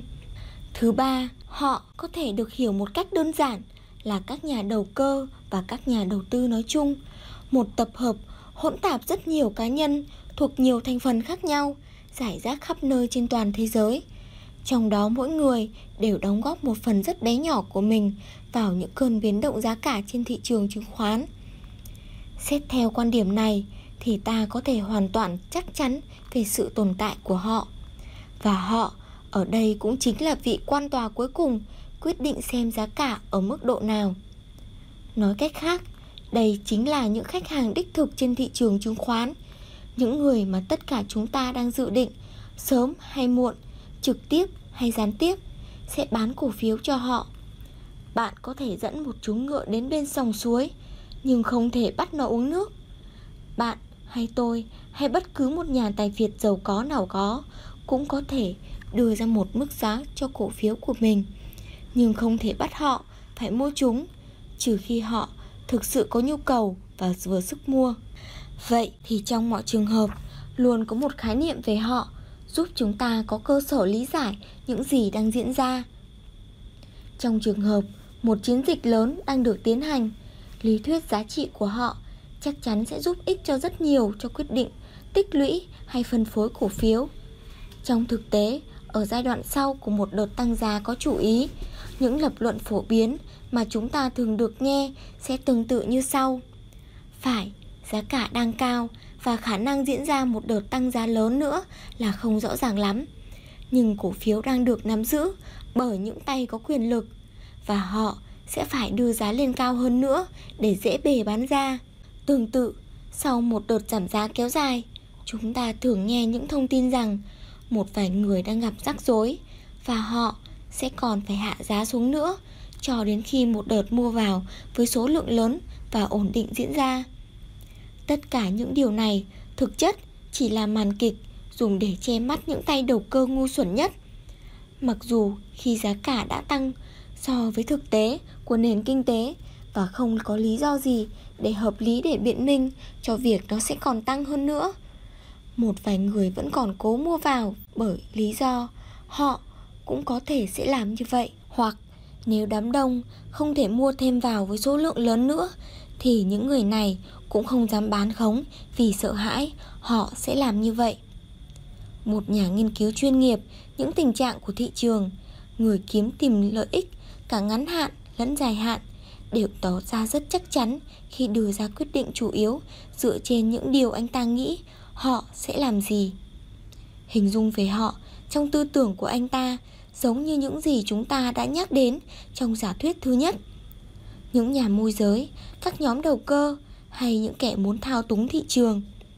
Quả thực, anh ta thu được rất nhiều từ điều này bởi lẽ nó sẽ làm anh ta tạm quên đi những tin tưởng nóng hổi hay những tin đồn đang lan tỏa xung quanh và ngăn không cho những quyết định của anh ta bị ảnh hưởng bởi tình trạng hiện tại của thị trường. Khi thị trường rơi vào trạng thái đuối sức nhất, những tin tức xấu nhất liên tục xuất hiện khi ai ai cũng đều cảm thấy rằng thị trường đang ở đáy của một đợt giảm giá mạnh. Đó là lúc thích hợp để mua vào, điều mà kẻ khờ khạo nhất cũng hiểu. Nhưng nếu một người biết rằng khi những tin tức xấu nhất vừa xuất hiện, một cơn lũ cổ phiếu đang tràn từ phía những người chưa có ai buồn nếm xỉa đến thì anh ta cũng sẽ gần như không dám la vào cơn lũ đó. Nhưng mặt khác, nếu anh ta cho rằng họ chỉ đang cố tình giáng cho thị trường một đòn thật mạnh hòng tạo cơ hội mua lại ổ đám cổ phiếu mà họ đã bán khống vào giá cao trước đó ít lâu, anh ta sẽ có đủ dũng khí để mua vào. Quan điểm đó cũng có thể đúng mà cũng có thể sai. Nhưng ít nhất anh ta cũng tránh được việc mua vào ở đỉnh và bán ra ở đáy và hơn nữa có đủ dũng khí để mua vào khi thị trường đang ở mức thấp và bán ra ở mức cao. Nguyên nhân vì sao khái niệm về họ theo quan điểm của một người kinh doanh chứng khoán điển hình lại mơ hồ đến như vậy là vì anh ta chỉ quan tâm đến việc họ hành động như thế nào trên thị trường, còn việc họ là ai thì anh ta lại không tò mò cho lắm. Tuy nhiên, phân tích một cách rõ ràng và chính xác tình huống luôn tốt hơn là việc chỉ hiểu mơ hồ về nó. Một nhà đầu tư sẽ làm tốt hơn rất nhiều nếu lại bỏ được suy nghĩ về họ. Họ sẽ có ý nghĩa gì nếu không có một định nghĩa rõ về những nhắc tới ở phần trước? Và nếu cứ dùng từ ngữ đó thường xuyên trong tình trạng như vậy thì thật là một sự cầu thả trong ngôn ngữ. Họ theo nghĩa là các liên minh lợi ích ngân hàng lớn sẽ có trái ngược với họ, theo nghĩa là những cá nhân đang thao túng thị trường và những cá nhân đó cũng có thể ghi lại mâu thuẫn với họ, theo nghĩa là những nhà kinh doanh trực tiếp trên sàn chứng khoán.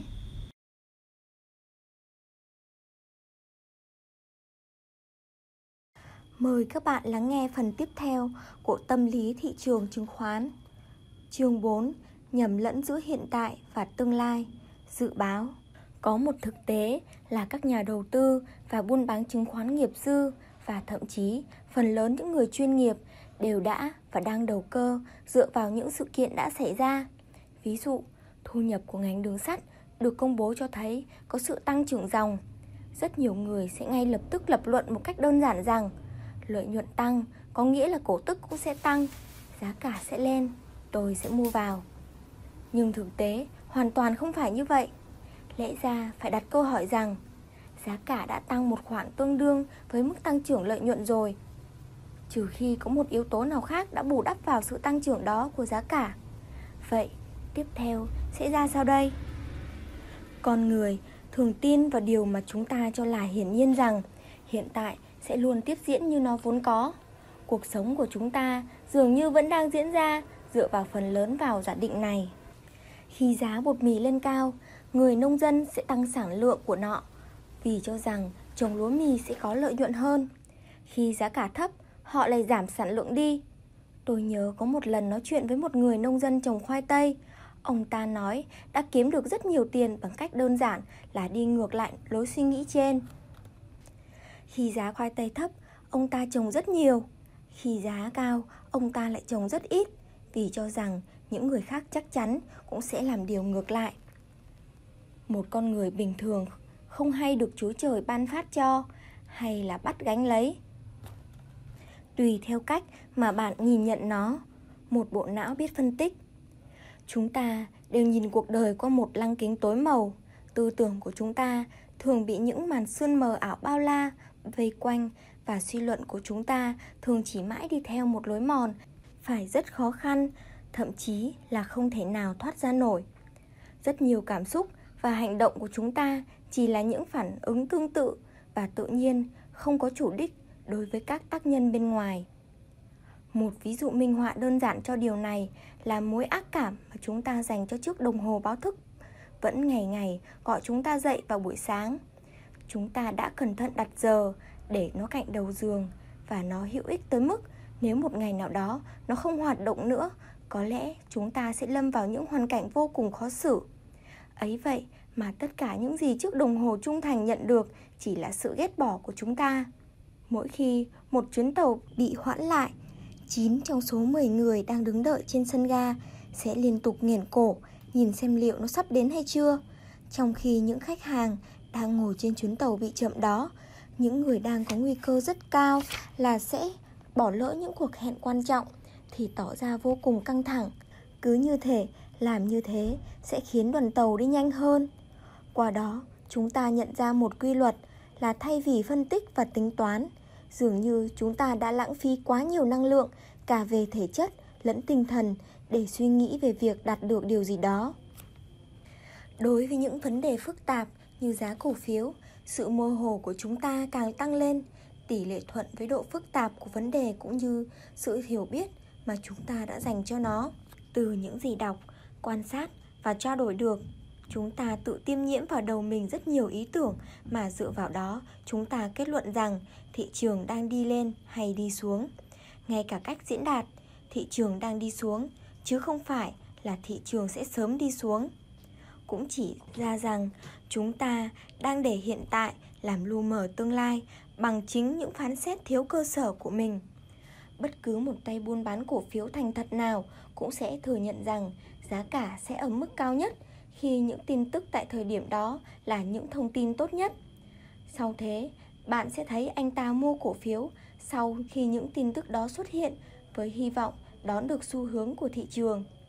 Trong hầu hết những sự kiện sắp diễn ra, những dấu hiệu thường xuất hiện từ trước đó và những nhà đầu cơ thông minh nên lấy chúng làm cơ sở cho hành động của mình.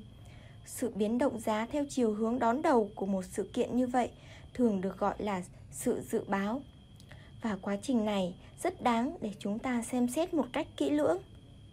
Suy nghĩ đầu tiên đến với chúng ta có lẽ sẽ là một vài sự kiện không thể dự báo trước được – thậm chí cả với những trí tuệ cao được cho là sáng suốt nhất cũng như các liên minh ngân hàng lớn mạnh nhất. Điều mà từ góc độ thực tế chỉ là sự ảo tưởng. Trận động đất kinh hoàng diễn ra tại San Francisco là một ví dụ chuẩn mực về những sự kiện không thể dự báo trước được, nhưng cũng không nhất thiết phải là những thứ do Chúa Trời gây ra, kiểu như vậy mới là không thể dự báo. Chắc chắn là những chủ ngân hàng đầu tư nước Mỹ cũng mù mờ, chẳng kém gì một khách hàng khiên thường nhất tại một văn phòng môi giới chứng khoán vô danh về chuyện một vị quan tòa tại tòa án tối cao sẽ đưa ra lời phán xử cuối cùng ra sao. Nếu tác động của một sự kiện nào đó không thể khiến người ta cảm nhận được nó trước khi xảy ra thì sau khi nó xảy ra chắc chắn người ta cũng phải cảm thấy nó. Trong khi thảo luận về sự dự báo, Chúng ta phải luôn ghi nhớ điều này để không bị lạc quá xa khỏi chủ đề. Mặt khác, một sự kiện đôi khi còn dự báo quá lên. Nếu cổ tức của một cổ phiếu nào đó sẽ tăng từ 4 lên 5%, những tay đầu cơ hăng hái sẽ sẵn sàng tung tin đồn rằng tỷ lệ cổ tức mới sẽ có thể là 6 hay 7%. Để đến khi tin tức chính thống đưa ra con số 5% thì đó sẽ được coi như là một sự thất vọng và làm giá cổ phiếu đó đi xuống. Nói chung, bất cứ sự kiện nào dưới sự kiểm soát của những nhà tư bản lớn hay những yếu tố tài chính chịu sự chi phối của các liên minh ngân hàng đều có thể được dự báo trước. Và với một điều chắc chắn sẽ xảy ra, sẽ luôn luôn có những nguồn lực xuất hiện giúp người ta tận dụng được nó, cho dù nó chỉ là chắc chắn hoặc có thể dự báo trước đối với một số rất ít người. Song mức độ biết trước về môi trường kinh doanh trong tương lai của những người trong cuộc lại thường bị thổi phồng quá mức. Do quá bị phụ thuộc vào các vụ mùa, thái độ của người dân cũng như chính sách của các nhà cầm quyền, đặc biệt là ở Mỹ. Viễn cảnh về môi trường kinh doanh đã trở thành một vấn đề khá phức tạp. Không một thế lực nào có thể điều khiển được những người dân ở Mỹ. Bởi vậy mà bất cứ một âm mưu nào như thể đều phải được thực hiện một cách rất khôn khéo và tinh vi. Hơn nữa, ý kiến của công chúng đang ngày càng trở nên bị lung lay hơn bởi sự phổ biến của thông tin và sự lớn mạnh nhanh chóng của bộ phận những người quan tâm tới thời cuộc. Thật dễ hiểu khi một nhà tài chính có kinh nghiệm cũng phải thốt lên rằng, giá mà tại thời điểm năm 1870 tôi có được nguồn vốn khổng lồ như bây giờ để đầu tư Hay, giá mà ngày hôm nay cũng giống như những năm 1870. Một kết luận chính xác nhất về thời điểm kết thúc sự tác động của một sự kiện nào đó có thể được rút ra từ việc phải phân tích kỹ lưỡng hoàn cảnh từ mọi góc cạnh.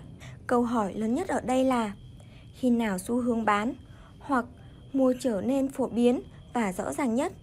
Ví dụ như năm 1907, thời điểm an toàn và thuận lợi nhất để mua những cổ phiếu có tỷ lệ cổ tức cao nhất là vào ngày thứ hai sau khi hàng loạt các nhà băng công bố tỷ lệ dự trữ của họ giảm mạnh. Thị trường mở ở mức thấp hơn vài điểm do sức ép của thanh khoản. Nhưng sau cùng, những cổ phiếu chủ yếu vẫn được giữ giá. Có thể giải thích sự việc này một cách đơn giản là tình hình đã không còn có xu thế xấu hơn được nữa và tất cả các bên liên quan sẽ phải hợp sức để cùng nhau giải quyết nếu không muốn một chứng kiến một sự thay đổi, một sự đổ vỡ kinh hoàng. Trong chiến dịch bầu cử tổng thống năm 1900, giá cổ phiếu cũng đã đi xuống mức thấp nhất. Khi Brand được đề cử, tất cả đều như đồng thanh thốt lên. Ông ta không thể trúng cử được. Chính vì vậy, việc ông ta được đề cử đã là điều tồi tệ nhất có thể xảy ra và đó cũng chính là thời điểm của các tin thời sự bi quan nhất. Sau đó, sự thất bại của Brand ngày càng trở nên rõ ràng và chắc chắn hơn. Giá cổ phiếu vì vậy cũng được khôi phục trở lại, phản ánh đúng tình hình kinh tế và tài chính lúc bấy giờ. Tuy nhiên, đối với các nhà tư bản, việc dự báo trước các sự kiện có thể diễn ra không phải là khó khăn lớn nhất, trở ngại lớn nhất chính là sự không chắc chắn trong chiều hướng có tác động của các sự kiện ấy. Nó khiến những đầu óc minh mẫn nhất và những thông tin chính xác nhất cũng có thể bị giải quyết được những khả năng mang tính cân bằng có phạm vi bó gọn trong một xu hướng nhất định. Trong một số trường hợp, sự không chắc chắn này còn gây ra nhiều áp lực hơn cả những hậu quả tồi tệ nhất khi sự kiện đó được thực hiện diễn ra. Một ví dụ điển hình là quyết định của tòa án tối cao về một chính sách vốn vẫn không rõ ràng khiến cho rất nhiều doanh nghiệp lo lắng và thậm chí còn không dám tiến hành một dự án hay ký kết một hợp đồng quan trọng nào có liên quan. Đó là thời điểm năm 1904, công ty Northern Securities bị kiện vì độc quyền. Những công ty lớn khó có thể đánh giá được liệu mình có đang độc quyền hay không. Chính sự không chắc chắn làm cho thị trường đi xuống. Chính vì vậy, một kết cục bất lợi là điều đã được nhiều người dự đoán trước, cho dù cuối cùng chưa chắc mọi chuyện đã tồi tệ đến như vậy. Tuy nhiên, điều đó lại không đúng với trường hợp sự kiện của tập đoàn Standard Oil và American Tobacco vào năm 1911, bởi quyết định của tòa lúc đó chính là điểm báo về sự rắc rối sẽ đến. Đầu tiên, nó được đoán nhận bởi hàng loạt các động thái tích cực trên thị trường do một mối nghi ngờ đã được phá bỏ. Nhưng một đợt đi xuống lại bắt đầu ngay sau đó và không hề được ngăn chặn lại cho đến khi chính phủ tuyên bố khởi kiện công ty thép Hoa Kỳ. Đây được xem là điều tồi tệ nhất có thể xảy ra và theo sau đó là điều tốt đẹp hơn, thị trường tăng điểm trở lại. Thường thì có khi có một sự kiện không chắc chắn nào đó xảy ra, thị trường sẽ đóng vai trò là người đánh giá chính xác nhất các khả năng. Mỗi người tham gia vào đó đều có lý lẽ, hậu thuẫn và cho rằng quan điểm của mình là đúng. Và anh ta sẽ biện minh cho nó một cách mạnh mẽ nếu cảm thấy tự tin và phải nếu vẫn còn đôi chút nghi ngờ. Kết quả của những ý kiến trái chiều có thể là một mức giá không biến động hay biến động trong một khoảng hẹp hoặc là thay đổi theo cả chiều hướng. Nhiều hay ít còn phụ thuộc vào tỷ lệ mạnh yếu giữa bên mua và bên bán. Đương nhiên, chúng ta vẫn cần nhớ rằng tiền mới là sự quyết định chứ không phải là số lượng người bán hay là người mua. Quan điểm mà một vài nhà đầu tư tầm cỡ có được thông qua các kênh thông tin đáng tin cậy về một sự kiện nào đó sắp diễn ra có thể là đối trọng đáng kể cho quan điểm trái ngược của hàng nghìn nhà đầu tư nhỏ lẻ. Trong thực tế, đó là điều rất thường thấy như những gì đã được giải thích trong chương trước. Thậm chí, hành động của cá nhân, một nhà đầu tư cũng ảnh hưởng đến giá cả theo chiều hướng mà anh ta tin tưởng. Khi tin tưởng rằng giá đang thấp, trong khi mọi thứ đang có thể một xu hướng đi lên, anh ta sẽ tập trung nguồn lực để tích lũy càng nhiều cổ phiếu càng tốt. sau khi giá tăng một mức nhất định. Nếu nhận thấy một vài yếu tố có thể làm cho giá giảm, thì dù không thực sự tin vào điều đó cho lắm, anh ta vẫn cho rằng sẽ làm khôn ngoan hơn nếu bán bớt những gì anh ta tích lũy được trước đó và thu lời một cách an toàn. Sau đó, nếu thấy giá cả đã đủ cao, anh ta sẽ là một nhà bán hàng rất dễ tính. Và nếu cảm thấy bất chắc có thể xảy ra, anh ta sẽ bán sạch sẽ và thoải mái đón nhận bất cứ kết quả nào. Nhưng rồi, nếu những gì anh ta cho là một sự đầu cơ thiếu an toàn lại vẫn cứ khiến cho giá tiếp tục đi lên, anh ta sẽ muốn bán khống vài trăm cổ phiếu nào đó, như là một cách giải tỏa đống tiền vừa thu về cũng như cho chính đầu óc của anh ta. Tuy nhiên, chính sự khác biệt trong quan điểm của các nhà đầu tư mới là sự ảnh hưởng lớn nhất khiến thị trường phản ứng lại với những thay đổi. Một sự kiện khiến một nhà đầu tư phải xả bớt số cổ phiếu anh ta đang cầm giữ, đôi khi lại là một diễn biến vô hại, thậm chí là có lợi với một ai đó, khiến người này án binh bất động hay thậm chí là mua thêm vào bằng tập hợp muôn sắc màu của những ý kiến, tính cách, thông tin đối lập và đa dạng, giá cả được xác định và đó mới chính là chỉ số thực của môi trường đầu tư. Từ những phân tích trên, chúng ta cần thấy rằng không chỉ có các khả năng mà thậm chí cả những khả năng xa xôi nhất về những điều sắp xảy ra cũng đều được phản ánh trên thị trường. Thật khó có một sự kiện nào với tầm quan trọng đủ để thu hút sự quan tâm chung của tất cả mọi người lại dẫn đến mâu thuẫn trong cách nhìn nhận về xu hướng tác động của nó lên thị trường. Và cũng sẽ chẳng có gì lấy làm lạ khi một câu hô hào xuất hiện trên thị trường, báo rằng những hành động cần thiết của toàn thể dân tộc 90 triệu người đã tạo ra và duy trì khối lượng giao dịch lớn sẽ khiến một vài kẻ lạc quan, mù quáng mua vào 100 cổ phiếu Union, đồng thời khiến những kẻ bi quan tội lỗi coi đó là bằng chứng rõ ràng về sự thiếu vắng các tin tức tốt lành trên thị trường và sẵn sàng bán khống 100 cổ phiếu Union để thể hiện sự chắc chắn của mình về điều đó. Chính những kẻ đầu cơ trên phạm vi quá rộng mới là thủ phạm gây ra phần lớn những biến động ngớ ngẩn trên thị trường bởi việc khiến một tay đầu cơ dạng này mua vào khi số lượng cổ phiếu anh ta vay để bán khống đã ngập tới tận cổ là việc quá dễ dàng. Một tin tức bị coi là không có mấy ý nghĩa, những lúc khác đối với anh ta sẽ là một tầm quan trọng đáng kể vào lúc đó. Nỗi sợ hãi của anh ta tăng theo cấp số mũ so với tốc độ tăng của khối lượng cổ phiếu mà anh ta cần mua lại. Tương tự, một tay đầu cơ đang ngập trong cổ phiếu sẽ có thể ném cổ phiếu qua cửa sổ khi nghe thấy một câu chuyện ngớ ngẩn về cuộc chiến tranh nào đó giữa Honduras và Romania trong khi chẳng hề buồn để mắt xem vị trí địa lý của hai đất nước xa xôi đó là ở đâu trên bản đồ. Những biến động do những sự ngu xuẩn như vậy gây ra thường tương đối nhỏ và nguyên nhân thường là nỗi sợ hãi bị phóng đại quá mức về những người khác. Về mặt cá nhân, có lẽ anh ta sẽ không sợ hãi giữa cuộc chiến giữa Honduras và Romania. Nhưng biết đâu những tay đầu cơ khác lại tìm cách lan truyền tin đồn đó hỏng phá giá cả thị trường và bạn thì đang có quá nhiều cổ phiếu để có thể ngồi yên mà nhìn chuyện đó xảy ra. Hơn nữa, cho dù những người này không có ý định phá thị trường thì biết đâu lại chẳng có cơ sốn những kẻ khác cũng sẽ nghi giống như bạn, cũng sợ một cuộc tấn công như vậy, cũng sẽ cố bán ra càng nhiều cổ phiếu càng tốt và làm cho thị trường đi xuống thực sự.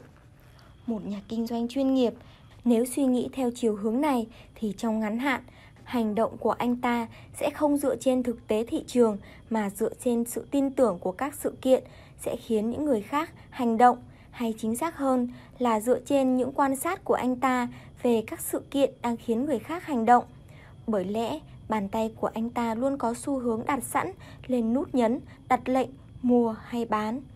Tuy nhiên, các tay không chuyên nghiệp sẽ không đời nào để đầu óc của mình đi lạc quá sâu vào ma trận bí ẩn về những gì người khác có thể sẽ làm. Tương tự như lý thuyết về họ, đó là một nơi đầy nguy hiểm, nó khiến chúng ta đánh mất sự tỉnh táo để nhìn nhận những điều bình thường nhất. Hơn nữa, những kẻ khác có thể sẽ không ngu ngốc như chúng ta nghĩ về họ. Thậm chí, ngay cả khi thị trường có xu hướng gói gọn trong một khả năng, chúng ta lại có quá nhiều khả năng để có thể lựa chọn ra một khả năng có lợi nhất.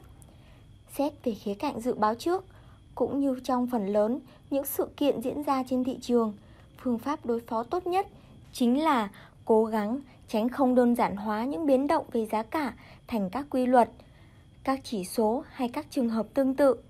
Cần phải phân tích từng trường hợp cụ thể. Việc so sánh chúng với các sự kiện đã diễn ra trong lịch sử đều dẫn đến những sai lầm. Mỗi sự kiện xảy ra đều cần được xem xét từ dữ kiện thực tế của chính nó cũng như những đánh giá có được từ các sự kiện liên quan. Trong phần lớn các trường hợp, vấn đề nào cũng có thể được giải quyết. Nhưng những người nghiên cứu nó cần học cách nhìn vào tương lai và coi hiện tại chỉ như những sự chỉ dẫn cho tương lai đó. Giá cả sẽ biến động đến cực điểm khi tin tức mà mọi người đang chờ đợi trở nên rõ ràng nhất và được phát tán rộng rãi nhất. Và khi thời điểm đó đã qua, câu hỏi sẽ luôn là tiếp theo sẽ làm sao đây?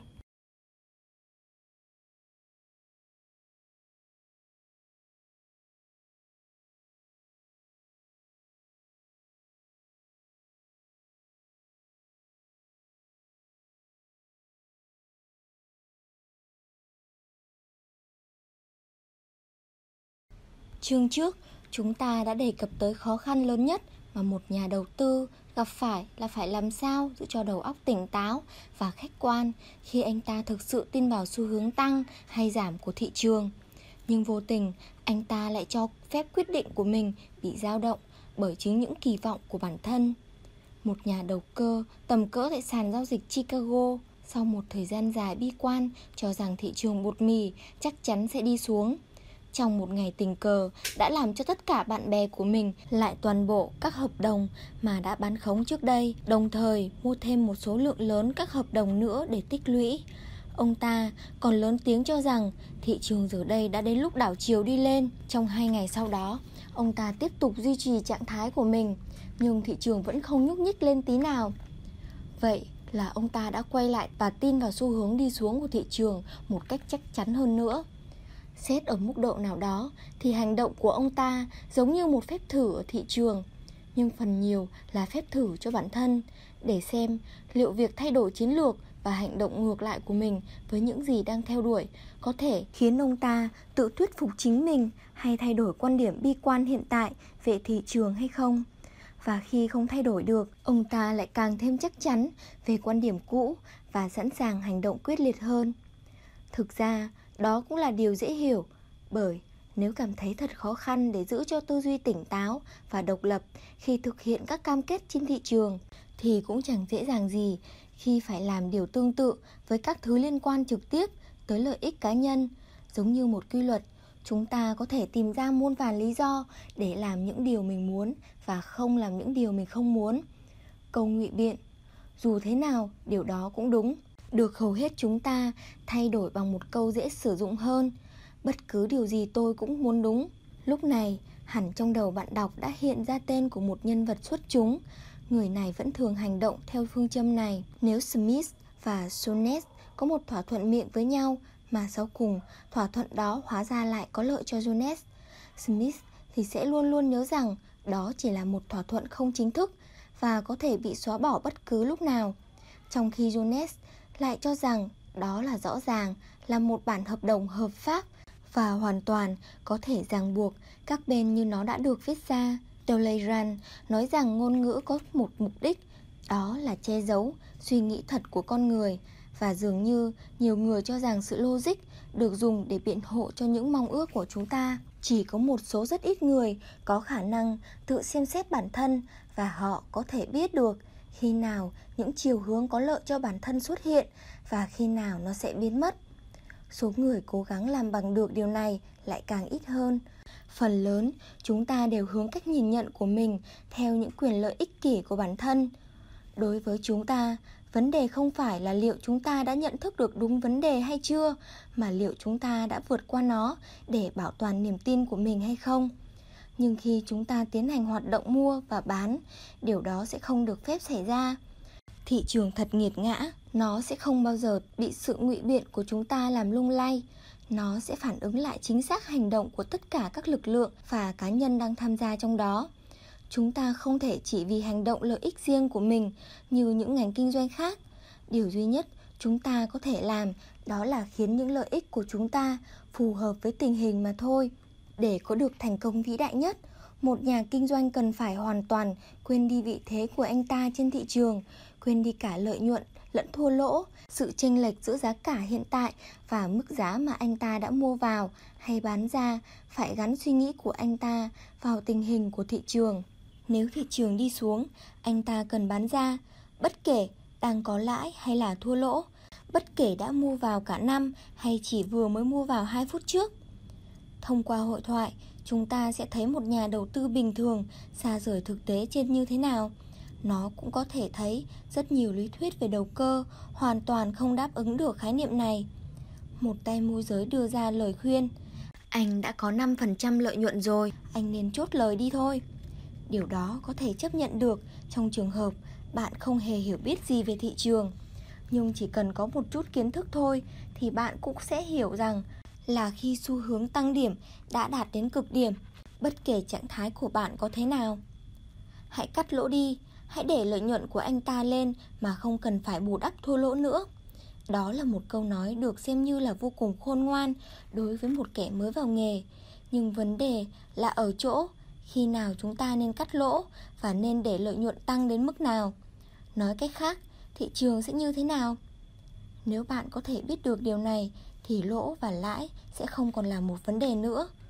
Một người nào đó thậm chí đã tính toán rất kỹ càng và tỏ ra rất hài lòng về kết luận mà anh ta đã đưa ra rằng 7% là lãi suất tối đa nên duy trì khi đầu cơ cổ phiếu Union Pacific, còn thua lỗ thì nên chỉ hạn chế ở mức 2 hay 1,5%.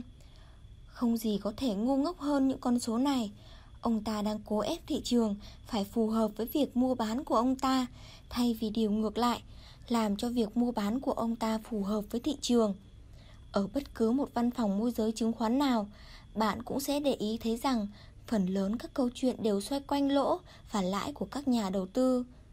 Brown đã lãi tới 10%, vậy mà anh ta sau đó đã để tuột mất. Anh bạn thông thái của anh ta nói rằng Scott vị đại ơi, anh còn muốn mua gì nữa nào? Anh còn chưa hài lòng với 10% lợi nhuận hay sao? Cho dù hiếm khi ta nghe thấy, nhưng câu trả lời đáng lẽ phải là Tất nhiên là không, nếu tôi biết rằng thị trường sẽ còn lên cao hơn nữa. Một tay môi giới nói với khách hàng Hãy để họ chốt lời với một khoản lợi nhuận nhỏ thôi Nếu không họ sẽ giữ chúng mãi và sẽ phải chịu thua lỗ đấy Họ chẳng bao giờ chịu hài lòng với lợi nhuận có được đâu Có thể đó sẽ là một chiến lược tốt nếu như cả môi giới và khách hàng của anh ta đều không hề hiểu biết gì về thị trường, nhưng sẽ thật là vô nghĩa đối với một người muốn hướng tới tính hợp lý và khoa học cho dù ở mức độ nhỏ nhất.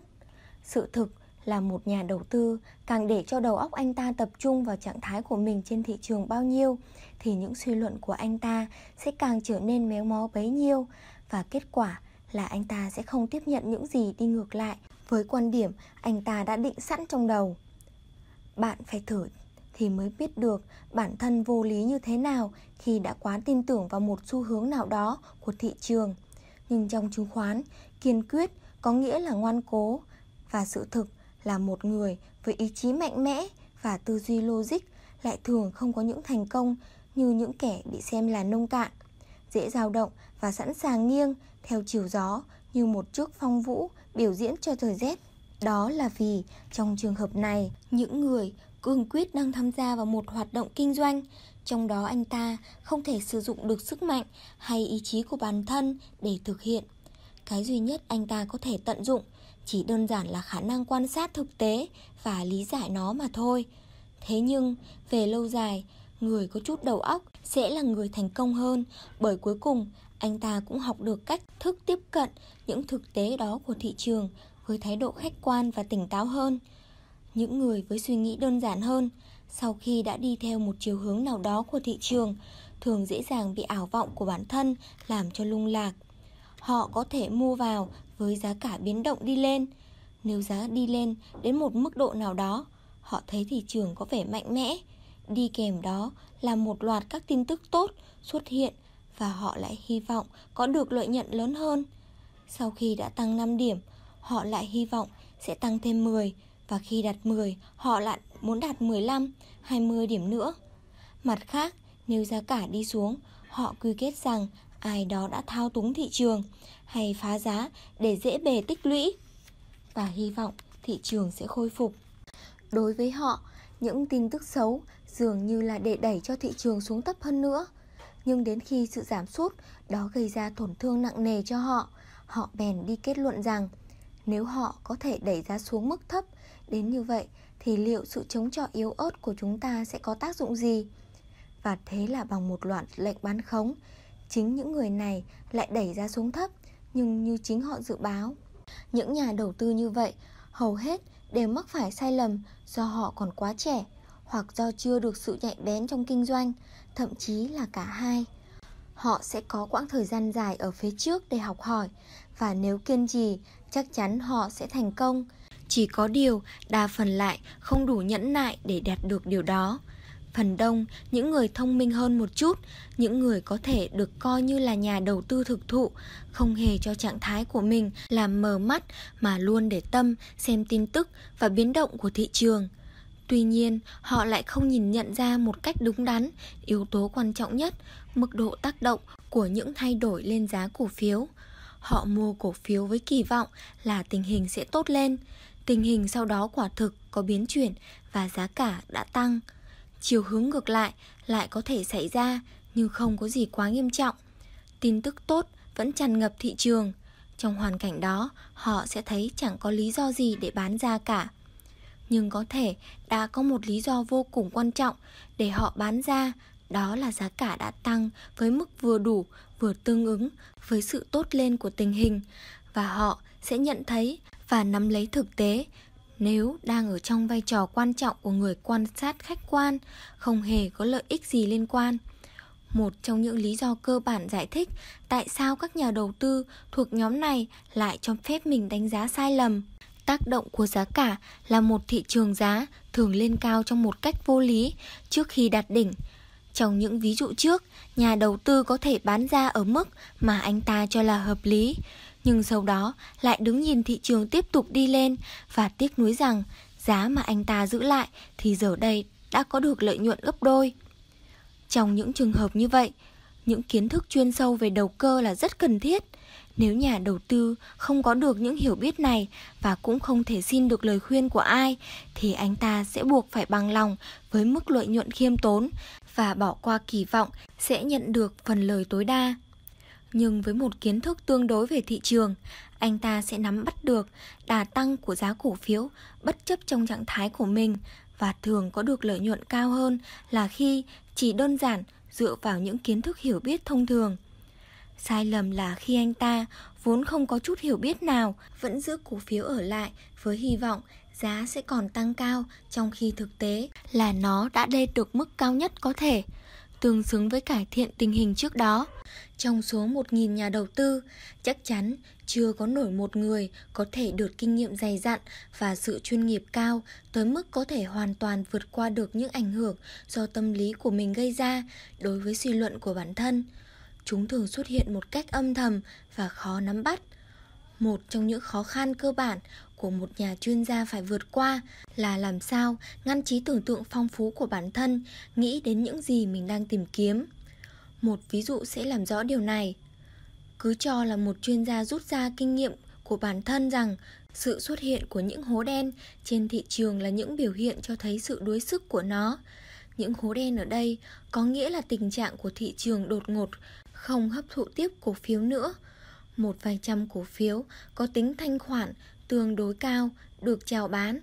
Xu hướng chung của hiện tại của thị trường là đi lên, nhưng không có người mua nào xuất hiện cho đến khi giá cả được hạ xuống nửa điểm hay một điểm. Điều này đối với một cổ phiếu có tính thanh khoản cao là không bình thường. Mặc dù cho giá cả nó có thể hồi phục sau đó, nhưng các chuyên gia không quên sự thất bại trong phút chốc đó của thị trường và sẽ không chấp nhận mua vào với mức giá cao như cũ nữa. Đối với anh ta, đó là biểu hiện của một thị trường đã hết lực mua. Giờ đây, giả sử một nhà đầu tư đã tính toán rằng giai đoạn tăng trưởng thị trường sắp kết thúc và thực hiện bán khống theo đúng như dự đoán của anh ta. Anh ta dự đoán rằng các nhà đầu tư khác giờ đã chất đầy cổ phiếu vào trong tài khoản của họ. Chỉ có vài điều là không hoàn toàn chắc chắn về điều đó. Trong hoàn cảnh này, bất cứ sự xuống dốc rất nhỏ nào cũng có thể là hố đen đối với anh ta. Cho dù trong những hoàn cảnh khác, anh ta thậm chí sẽ không buồn để ý hay nghĩ ngợi gì về nó. Lúc này, lúc này anh ta đang tìm kiếm dấu hiệu cho thấy thị trường đã đuối sức và điều nguy hiểm là ở chỗ trí tưởng tượng của anh ta cho thấy điều mình đang tìm kiếm cho dù nó có thực sự tồn tại hay không. Điều tương tự cũng xảy ra trong trường hợp ai đó muốn xác định xem thị trường đang ở giai đoạn tích lũy hay phân phối. Nếu bạn muốn một sự phân phối sau đợt tăng điểm mạnh, khả năng rất cao là bạn sẽ nhận thấy nó. Nếu bạn đã bán ra và muốn một phản ứng ngược lại của thị trường để có thể mua lại, bạn sẽ thấy rất nhiều dấu hiệu của sự phục hồi. Có một câu ngạn ngữ mà phố Wall vẫn thường truyền tay nhau. Đó là không có ai tin tưởng rằng thị trường sẽ đi xuống mạnh mẽ bằng anh chàng vừa bán hết cổ phiếu của mình và đang muốn mua lại. Khi nghiên cứu những yếu tố, kỹ thuật của thị trường như vậy, một tình huống có thể hiểu theo hai chiều hướng khác nhau. Những dấu hiệu từ cả hai phía đều rất nhiều, một vài dấu hiệu thậm chí còn có thể được lý giải theo hai cách trái ngược và một nhà đầu tư vào thời điểm đó còn chưa mấy quan tâm tới thị trường sẽ chọn cách mà anh ta cho là khôn ngoan hơn cả. Đó là đứng ngoài cuộc cho đến khi nhận thấy những dấu hiệu rõ ràng hơn của xu hướng mà anh ta nghĩ là đang diễn ra. Trong những hoàn cảnh không rõ ràng như thế, bạn sẽ thấy một quy luật gần như biến rằng một nhà đầu tư đã tích cực mua vào và ít lâu sau đó sẽ lý giải rằng đó là những yếu tố cho thấy thị trường đang đi lên. Trong khi một người khác đã và đang bán khống sẽ nhận thấy dấu hiệu cho dù là mờ nhạt về sự đi xuống của thị trường. Quả là kỳ lạ, nhưng hoàn toàn dễ lý giải. Trong những tình huống như vậy, khi đánh giá của một cá nhân về thị trường đã bị quan điểm của anh ta tác động thì không có câu thần chú nào hiệu nghiệm hơn là đừng. Bởi lẽ, khi một nhà đầu tư đã nhận ra rằng anh ta không còn là một nhà khách quan nữa thì có nghĩa anh ta đã đạt được một bước tiến lớn hơn Nhận thức này sẽ giúp anh ta không mù quáng tin tưởng vào điều mà lúc đó anh ta tin là một sự suy luận hợp lý, trong khi lại chỉ đơn giản là một sự thôi thúc quá mạnh mẽ của lòng tham.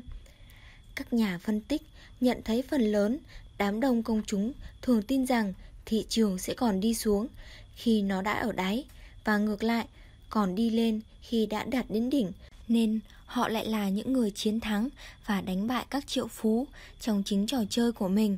Bằng cách đơn giản là làm ngược lại những gì họ cho là đúng đắn. Mua khi cảm thấy cần bán và bán khi cảm thấy cần mua. Tom Lawson, trong thời kỳ hoàng kim của mình, dường như từng có lần mơ tưởng rằng công chúng sẽ bán lại cho các nhà tư bản của tập đoàn Standard Oil. Những cổ phiếu đã mua từ họ và dồn tất cả vào một chỗ. Chắc chắn Thomas với sự nhân ái của mình là người đầu tiên áp dụng phương pháp bán khống trên thị trường. Nhưng công chúng giờ đây đã không còn ngây ngô và ương ngạnh như xưa nữa. Rất nhiều nhà đầu tư nhỏ mua vào và bán ra một cách thông minh và số lượng người xem việc tham gia thị trường chỉ như trò cá cược, may rủi đã giảm đáng kể. Chắc ai cũng hài lòng về điều đó trừ các tay môi giới trước nay vẫn làm giàu nhờ sự ngây ngô của các vị khách hàng đáng kính của mình. Tuy nhiên, có một điều vẫn sẽ luôn luôn đúng, đó là thời điểm thị trường có vẻ sung sức nhất cũng là lúc nó gần đạt đỉnh nhất và thời điểm khi giá dường như bắt đầu rơi tự do là lúc nó gần đáy nhất. Bởi vậy, phương pháp thực tế nhất của một nhà đầu tư có thể dùng để áp dụng nguyên tắc này là sẵn sàng bán ra khi niềm tin về xu hướng đi lên của thị trường đã lan rộng khắp nơi và mua vào khi công chúng đang ở trạng thái bi quan nhất. Nguyên tắc này đặc biệt quan trọng và các nhà đầu tư nhất thiết phải ghi nhớ nếu muốn có được lợi nhuận từ những quan điểm về thị trường vì sẽ đến lúc lợi ích của anh ta trùng khớp với xu hướng giá cả của thị trường. Tóm lại, một nhà kinh doanh hay đầu tư chứng khoán đã nghiên cứu về chứng khoán đủ lâu để đọc cuốn sách này có khả năng sẽ không thể kiếm lợi nhuận bằng cách đi ngược lại chính suy nghĩ của mình thậm chí nếu điều đó là có thể nhưng anh ta sẽ cố gắng để đưa ra những đánh giá khách quan không định kiến và nghiên cứu tâm lý của đám đông, đặc biệt là khi nó được thể hiện qua sự biến động của giá cả.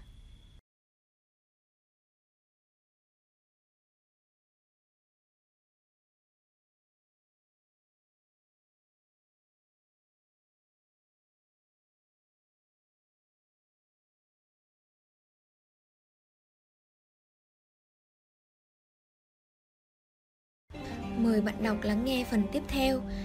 Cả hai hiện tượng khủng hoảng và bùng nổ trên thị trường rõ ràng đều là những hiện tượng mang tính tâm lý. Điều đó không có nghĩa là những yếu tố cơ bản tại những thời điểm đó không đủ để khiến giá cả tăng hay giảm mạnh. Tuy nhiên, khủng hoảng tự bản thân nó cũng đã thể hiện một sự giảm nghiêm trọng hơn những gì các yếu tố bên ngoài có thể gây ra, mà thường là bởi trạng thái quá khích của đám đông đi kèm với sự càn kiệt của các dòng vốn. Trong khi đó, từ bùng nổ được dùng để chỉ một sự tăng trưởng mang tính đầu cơ cao hơn mức cần thiết. Có những điểm đặc biệt liên quan đến hai hiện tượng khủng hoảng và bùng nổ rất đáng được chúng ta xem xét một cách riêng biệt. Chúng ta sẽ thực sự kinh ngạc khi biết nỗi sợ hãi của một cuộc khủng hoảng có tác động lớn như thế nào với tâm lý của các nhà đầu tư ký ức về những cuộc khủng hoảng chắc chắn đã giúp kiềm chế rất nhiều quy mô của các hoạt động đầu cơ. Những cơn hoảng loạn với mức độ nghiêm trọng tương tự chỉ thực sự diễn ra ở một vài lần và xác suất để nó diễn ra trong vòng một tháng thậm chí còn nhỏ hơn xác suất thua lỗ của các khoản đầu tư do các công ty nhận vốn bị phá sản. Thế nhưng, bóng ma của những trận cuồng phong đó vẫn còn thường hiện lên trong đầu của các kẻ non gan, thiếu kinh nghiệm bất cứ khi nào mà họ nghĩ đến chuyện mua vào. Một nhà đầu tư có thể nói, phải, cổ phiếu Reading có vẻ đang rất vững chãi đấy, nhưng hãy xem vào nó bán được với giá bao nhiêu vào năm 1907, chỉ có 70 đô la thôi. Nhiều người thường cho rằng giá giảm trong một đợt khủng hoảng là do sự bộc phát bất ngờ của nỗi sợ hãi. Thứ đến rất nhanh nhưng cũng đi qua nhanh chóng. Nhưng không phải vậy, theo một cách nào đó, nỗi sợ hãi bắt đầu khi giá cả gần lên tới đỉnh. Một vài nhà đầu tư thận trọng bắt đầu lo sợ rằng hưng phấn của thị trường đã qua và rằng một đợt sụt giảm nghiêm trọng sẽ đến ngay sau khi trào lưu đầu cơ giá lên cao đã đi quá đà. Họ bán ra dưới tác động của suy nghĩ này trong khi thị trường đi xuống, xu hướng này có thể kéo dài đến vài năm. Càng ngày, càng có nhiều người cảm thấy môi trường tài chính và kinh doanh trở nên khó khăn và họ đã thanh lý dần cổ phiếu của mình. Sự thận trọng hay nỗi sợ hãi này có biến động, nỗi trồi lên, lúc lại sụt xuống như những con sóng, nhưng lại lớn lên sau mỗi lần đã lùi ra bờ. Sự hoang loạn không hề đến bất ngờ, nó là kết quả của một quá trình tích lũy lâu dài đáy sâu thực sự của một đợt khủng hoảng thường là kết quả của một sự cùng đường hơn là nỗi sợ hãi các nhà đầu tư cảm thấy sợ hãi vì cổ phiếu của mình đang nắm giữ, bị sụt giá, sẽ từ bỏ chúng trước khi giá chạm đáy những mức giá thấp nhất thường được tạo ra bởi các lệnh bán của các nhà đầu tư mà nguồn vốn của họ đúng trong thời điểm cấp bách như thế lại đang cạn kiệt.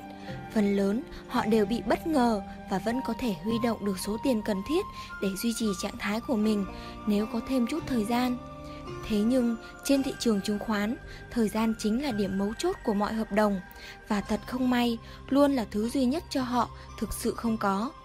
Nguyên nhân chính khiến cho một nhà đầu tư phải gánh thua lỗ nghiêm trọng tại những thời điểm đi xuống của thị trường chính là việc anh ta không giữ đủ tỷ lệ vốn có tính thanh khoản cao. Anh ta bị ràng buộc bởi quá nhiều thỏa thuận đến mức anh chẳng còn nhận ra điều gì. Anh ta có thể rất nhiều tài sản nhưng lại không có một xu tiền mặt.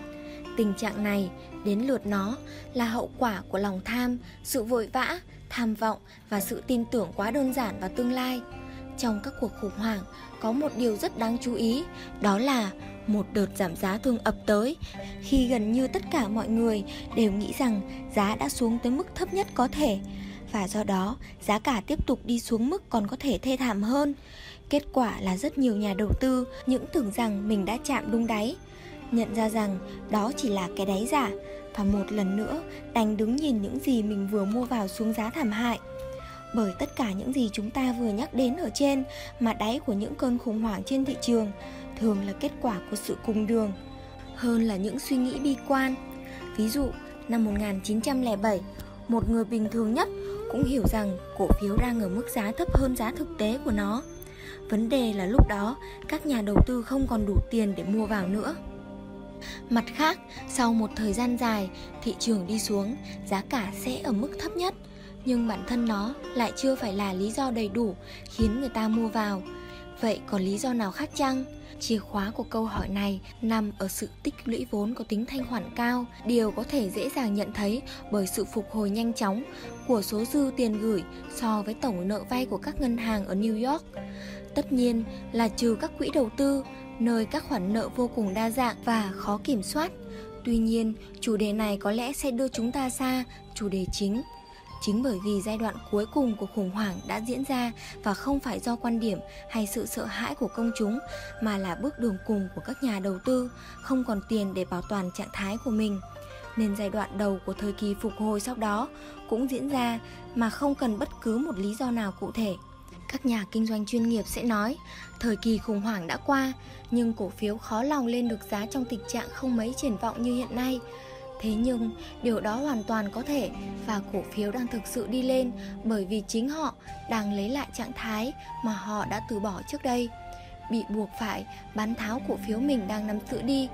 Có lẽ từ sợ hãi đã bị lạm dụng quá nhiều trong khi phân tích thị trường chứng khoán. Nó chỉ bao hàm một số ít những người đã thực sự bán cổ phiếu đi dưới tác động trực tiếp của cảm giác sợ hãi.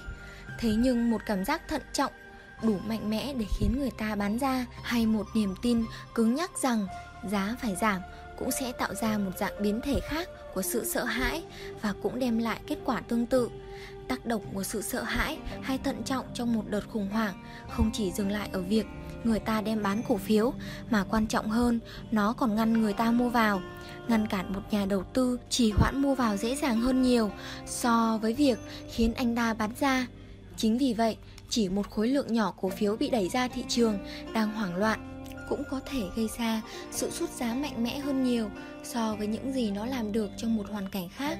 Lệnh bán có thể rất nhỏ, nhưng cũng là vấn đề mà không ai muốn nó cả. Cũng vì yếu tố này mà sự phục hồi sau khủng hoảng thường diễn ra nhanh hơn.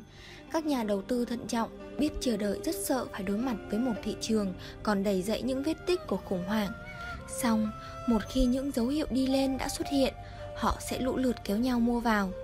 Bởi vậy mà sự bùng nổ theo rất nhiều nghĩa chỉ là sự đảo chiều của khủng hoảng cũng giống như nỗi sợ hãi cứ lớn dần và lan tỏa khắp nơi. Sự tự tin và niềm hứng khởi cũng sinh sôi nảy nở ngày càng rộng cho tới khi nó ngự trị trong tâm trí hàng nghìn người. Rất nhiều trong số họ còn tương đối trẻ và thiếu kinh nghiệm nhưng đã kiếm cả đống tiền trong suốt thời kỳ giá lên.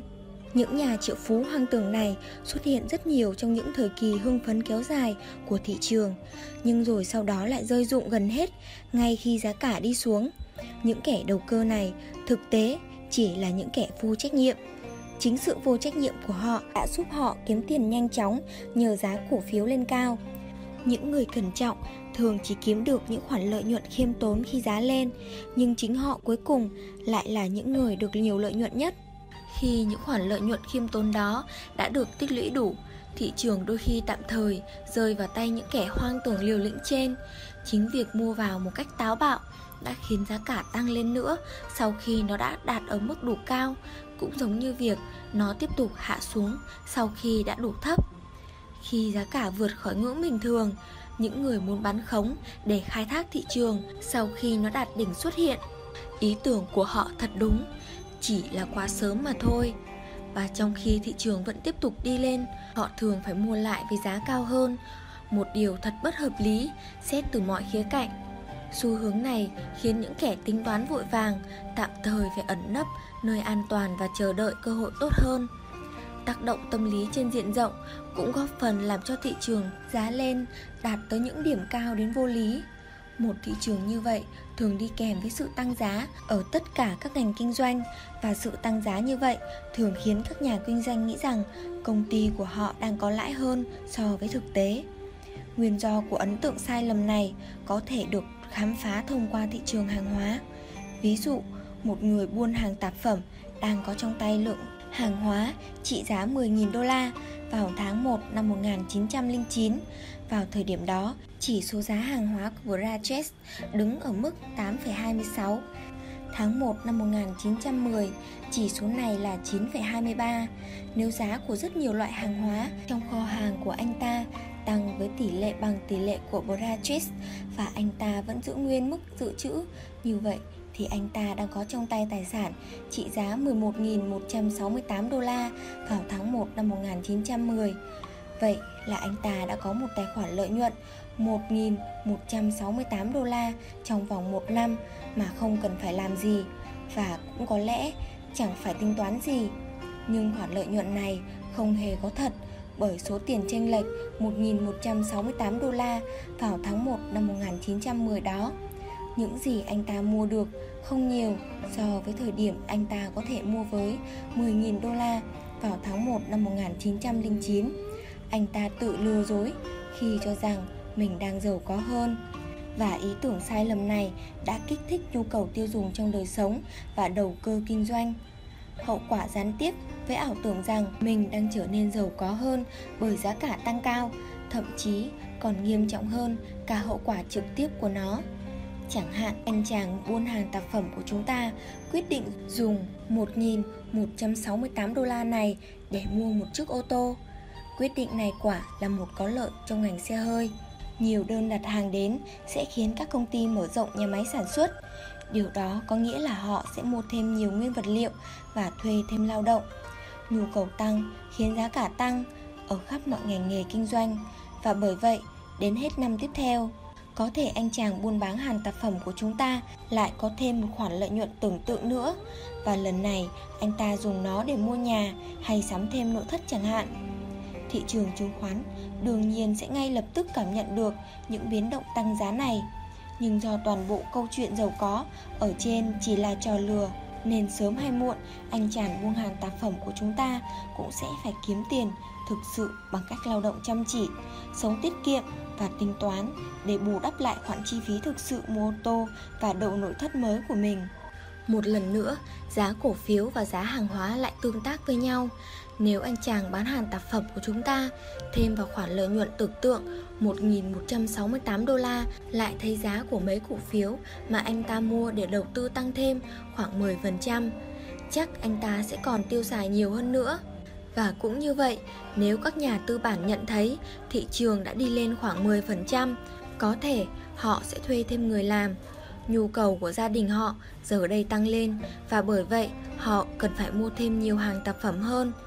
Cứ như vậy, cảm giác tự tin và hứng khởi cứ lan rộng mãi, giống như những con sóng được tạo ra trên mặt nước khi ta ném một hòn đá xuống.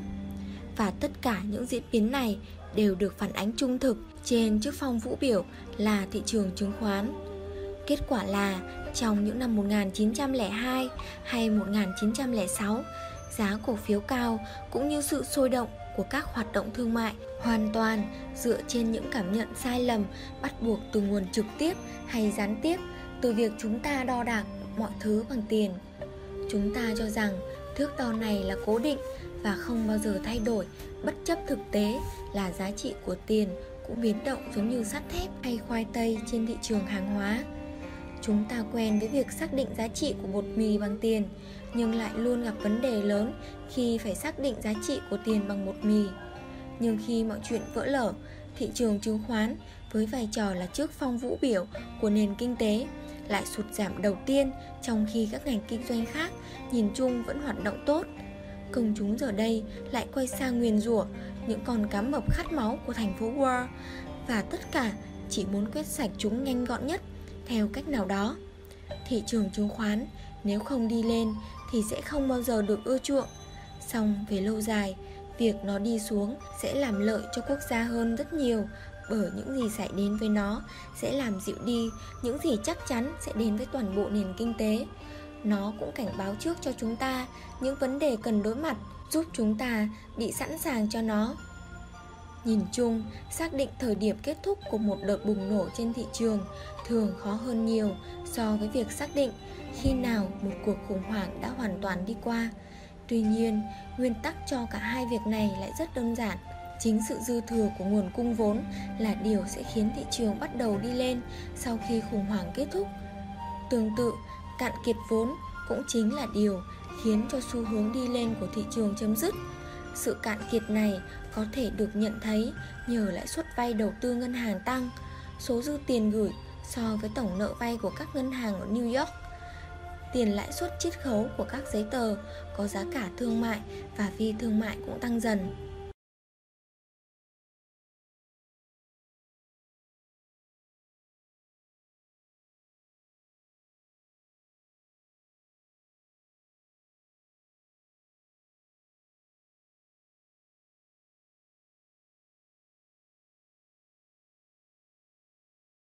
Chương 7 Tâm lý những người đặt lệnh theo tỷ lệ Các quan sát viên của thị trường chứng khoán có lẽ sẽ sớm nhận ra rằng nhìn chung có hai kiểu tâm lý cơ bản sẽ ảnh hưởng tới giá cả của thị trường. Ta có thể tạm gọi chúng là bốc đồng và lạnh lùng. Ví dụ, một người bốc đồng sẽ cho rằng các yếu tố cơ bản lẫn kỹ thuật đều đang có lợi cho giá cả, cổ phiếu đang được mua vào.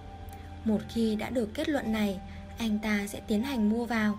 Anh ta sẽ không hề cố gắng hay kỳ vọng rằng mình sẽ dò được đáy. Ngược lại, anh ta còn sẵn sàng mua ở đỉnh, miễn là còn nhận thấy triển vọng đi lên của thị trường. Còn một khi anh ta kết luận rằng thị trường giờ đang có xu hướng quay đầu đi xuống hay sự tăng giá đã vượt quá những gì điều kiện thực tế cho phép, anh ta sẽ bán. Ngược lại, tiếp nhà đầu tư lạnh lùng sẽ không bao giờ chịu mua vào khi giá cả đang lên. Anh ta lý luận rằng giá thường sẽ đi ngược lại một vài điểm so với xu thế chung, hoặc ít nhất là so với xu thế mà tôi nhận thấy.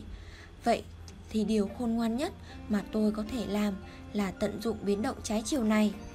Bởi vậy, khi tin rằng nên mua cổ phiếu vào, anh ta sẽ đặt các lệnh mua với giá giảm dần theo bậc thang.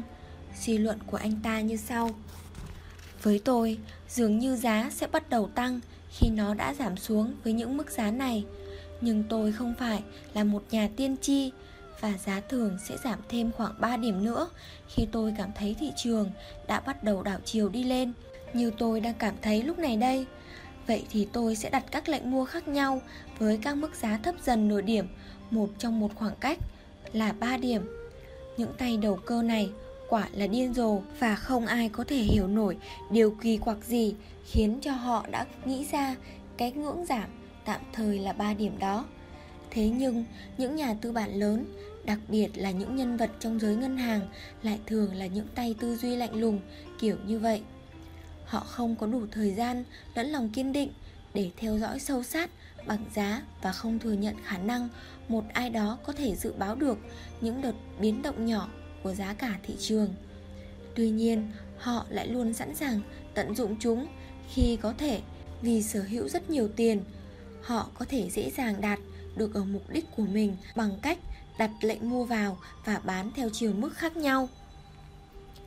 Thực tế là trên thị trường luôn tràn ngập các lệnh mua và bán kiểu như vậy. Hiểu được chúng và cách chúng được thực hiện sẽ rất hữu ích trong việc đánh giá các điều kiện kỹ thuật cũng như xu hướng của thị trường trong ngắn hạn. Những người thuộc hai kiểu tư duy mà tôi đã đề cập ở trên thực ra luôn hành động trái ngược nhau. Việc mua và bán của những kẻ bốc đồng thường khiến giá cả lên hay xuống, trong khi các lệnh đặt ở nhiều mức giá khác nhau của những kẻ ở nhóm bên kia lại giúp đảo ngược những chiều hướng biến động thông thường này. Giả dụ, các nhân vật trong ngành ngân hàng của chúng ta cho rằng tình hình thị trường hiện tại khá rõ ràng và xu hướng chung của nó trong thời gian tới sẽ là đi lên. Các lệnh mua vì thế đã được rất nhiều người đặt ở mức giá khác giảm dần, thường là một điểm hoặc có khi chỉ là mức nửa điểm.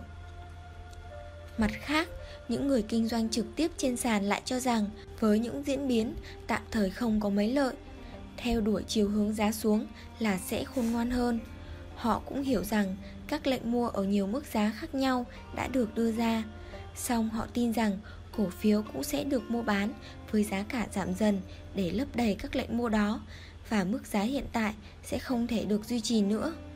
Nói ở một cách khác, lượng cung cổ phiếu lưu động trên thị trường hiện đã lớn hơn rất nhiều so với khối lượng mà các tay buôn bán cổ phiếu trên sàn vẫn quay vòng cho nhau. Bởi vậy, thị trường sẽ giảm cho đến khi lượng cổ phiếu đó được hấp thụ hết bởi các lệnh mua với các mức giá khác nhau nhưng thấp hơn so với lệnh giá hiện tại. Tình trạng này dẫn đến cái mà ta thường gọi là sự kháng cự.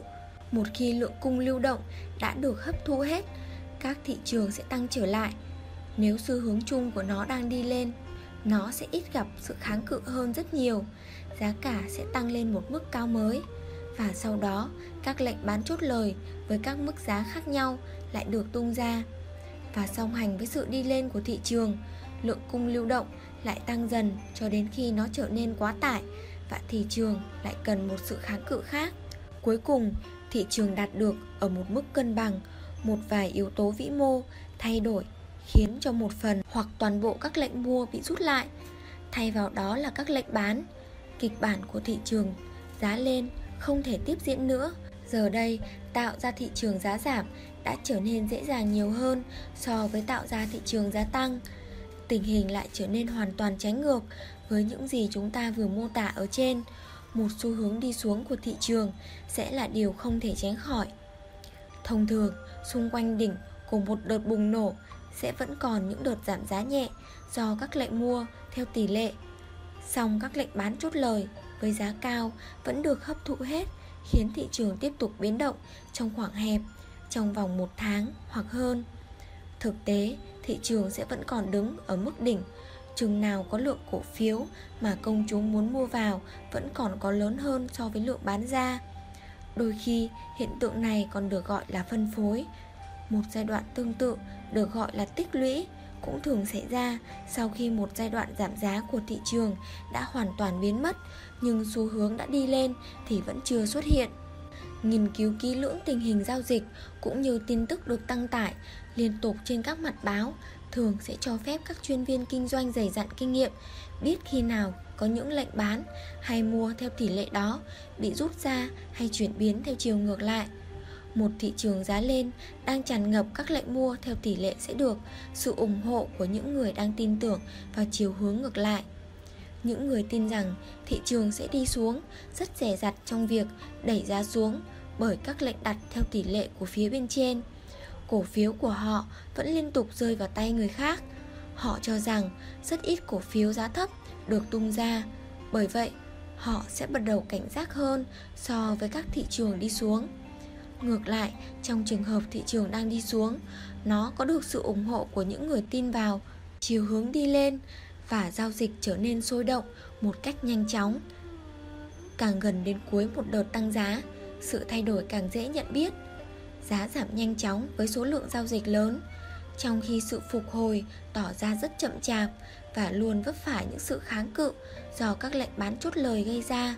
Đến lúc này, thời điểm các lệnh mua theo tỷ lệ bị rút lại hàng loạt sẽ rất dễ bị nhận ra. Trong một thị trường đang bị đi xuống, áp lực bán sẽ xuất hiện để hỗ trợ xu hướng đi chung của thị trường. Các lệnh theo tỷ lệ phần lớn được đặt nhằm chốt lời khi thị trường lên giá. Chỉ có một lượng nhỏ các nhà đầu tư là mua vào thực sự. Bởi vậy, giao dịch càng trở nên ảm đạm mỗi khi giá nhích lên. Giai đoạn cuối của một đợt suy giảm sự hỗ trợ tăng lên và áp lực dần tan biến giá cả sẽ được khôi phục nhanh và mạnh từ những mức giá thấp nhất giả thuyết mà chúng ta thường gặp lại là lực hỗ trợ cũng như áp lực đều là do những kẻ muốn thao túng thị trường gây ra. Nhưng trên thực tế, đó có vẻ như là kết quả của hoạt động đặt lệnh mua bán theo tỷ lệ hàng trăm người khác nhau. Những người mà tâm lý của họ với thị trường thường xuyên ngăn họ không mua hay bán một cách bốc đồng.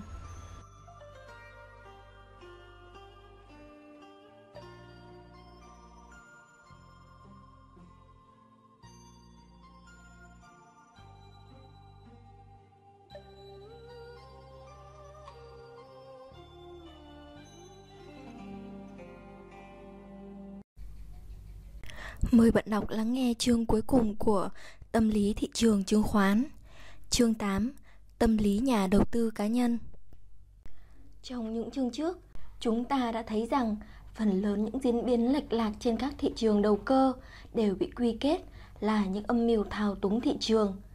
Song, thực tế đó lại là kết quả của những diễn biến tâm lý bất thường diễn ra trên các thị trường ấy.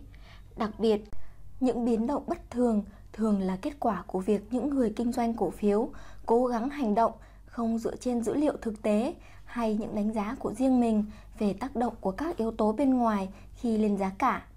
Họ chỉ dựa trên những tác động mà họ tin là thực tế hoặc các tin đồn có thể gây ra đối với các suy luận của những người khác. Thái độ này đối với thị trường đã mở ra một khoảng trống hoàn toàn mới mẻ, đó là sự phỏng đoán, thứ vượt ra khỏi mọi giới hạn thông thường của hiểu biết hay trên thực tế. Nhưng cũng sẽ thật là ngốc nghếch khi khẳng định rằng suy luận dựa trên những gì người khác đang làm trên thị trường là một phương pháp sai lầm. Nó thường làm những người chưa có kinh nghiệm cảm thấy rối rít. Nhưng với những tay lão luyện thì đó đôi khi lại là một chìa khóa thành công. Tuy không phải lúc nào cũng là một phương pháp cho ra những kết quả chắc chắn. Một đứa trẻ lần đầu tập sử dụng một con dao có thể tự làm nó bị thương, nhưng con dao đó lại là một công cụ vô cùng hữu hiệu trong tay một đầu bếp tài ba. Vậy thì một người thông minh sẽ phải có thái độ như thế nào khi tham gia thị trường chứng khoán? Một nhà đầu tư đơn thuần, tức là mua vào bằng tiền của mình và nắm giữ cổ phiếu một cách tự phát, không cần một giới hạn hay thời gian hay mục tiêu lợi nhuận nào. Anh ta chỉ cần xem xét những vấn đề này ở mức đủ để không phải khiến bản thân cảm thấy lung túng trước những diễn biến bất thường trong tâm lý của đám đông hay trước những chính suy nghĩ ngược của mình. Anh ta sẽ có được những thành quả tốt đẹp nhất bằng cách dành hết tâm trí vào hai thứ quan trọng nhất, thực tế thị trường và giá cả. Tỷ lệ lãi suất hiện thời, khả năng kiếm lời của công ty mà anh ta đang nắm giữ cổ phiếu những diễn biến của tình hình chính trị có tác động tới thị trường là sự thay đổi của giá cả trước những thực tế đó. Đây chính là những dữ liệu quan trọng nhất cho những sự đánh giá của anh ta. Khi thấy mình đang lạc quá sâu vào việc đánh giá xem họ sẽ làm gì tiếp theo hay những tác động của các sự kiện, tâm lý của các nhà đầu cơ ra sao, anh ta sẽ không thể làm gì khôn ngoan hơn là quay lại với dữ liệu và lối tư duy thông thường nhưng một chuyên viên kinh doanh chứng khoán, mọi việc lại trở nên hoàn toàn khác. Anh ta không cần phải quên thực tế đang bày ra trước mắt, song mục tiêu của anh ta là phải cưỡi cùng con sóng. Điều đó có nghĩa là phần lớn hành động dựa trên những điều những người khác nghĩ và làm. Và cũng chính bởi vậy, thái độ của anh ta sẽ là công cụ quan trọng nhất tạo nên thành công. Đầu tiên, anh ta phải là một người lạc quan một cách có cơ sở bởi số phận dù có nghiệt ngã đến đâu thì có lẽ cũng không tồi tệ bằng sự bi quan của những người chỉ vì không thể nắm bắt được những động lực đằng sau nhưng biến động của giá cả đã đánh mất đi niềm tin vào rất nhiều thứ quý giá khác trong cuộc sống.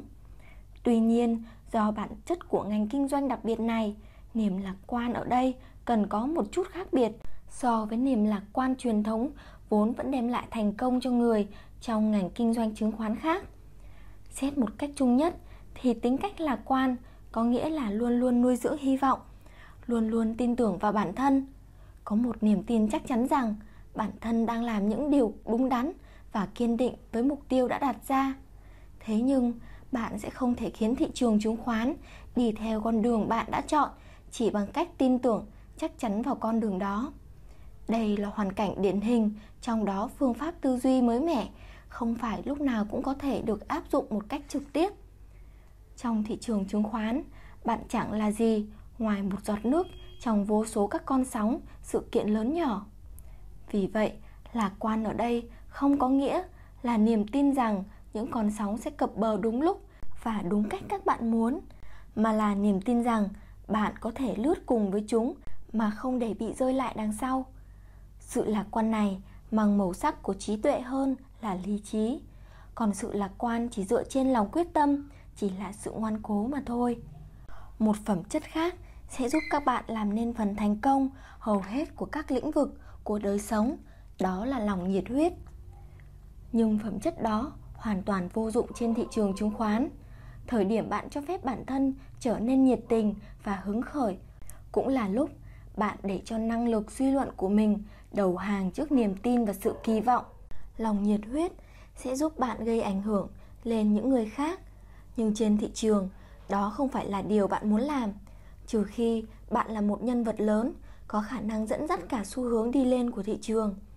Bạn chỉ muốn đầu óc của mình được tỉnh táo, khách quan và điềm tĩnh, như trước mặt một hồ nước, một ngày lặng gió. Bất cứ cảm xúc gì, hứng khởi, sợ hãi, giận dữ hay u buồn đều là những đám mây che mờ tâm trí. Cảnh báo những chuyên viên giao dịch chứng khoán rằng không nên ngoan cố là điều hiển nhiên đúng. Bởi không phải ai cũng đủ tỉnh táo tới mức có thể luôn tự động ngăn cản được mình, không trở nên như vậy.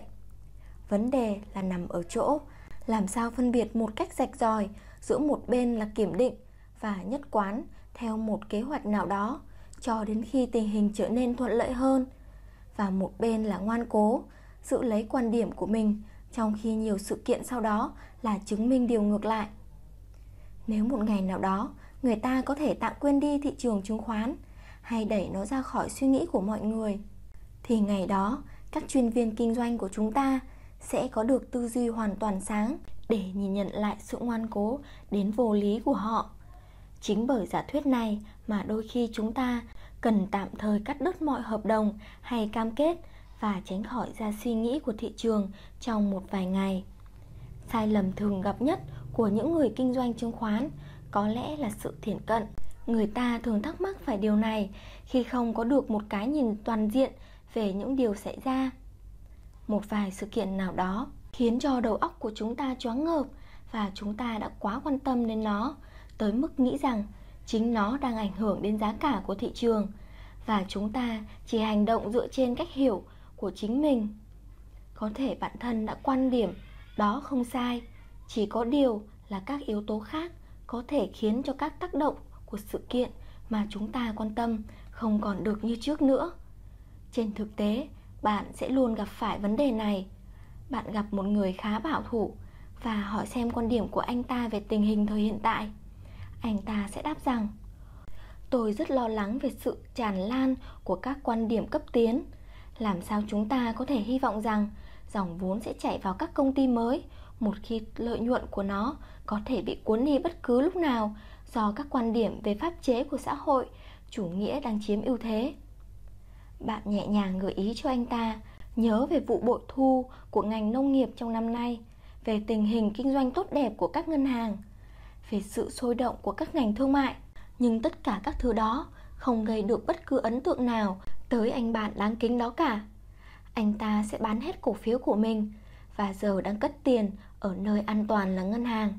Anh ta sẽ không bán khống luôn một lượng cổ phiếu kha khá, nhưng không hề nói cho bạn điều đó. Và anh ta sẽ không mua lại cho đến khi công chúng có quan điểm lành mạnh hơn. Người tiếp theo mà bạn sẽ hỏi thăm, người ta sẽ nói, thị trường sẽ không thể xuống sâu với tình hình mùa vụ thuận lợi như thế này đâu. Sản lượng nông nghiệp là cơ sở của mọi thứ.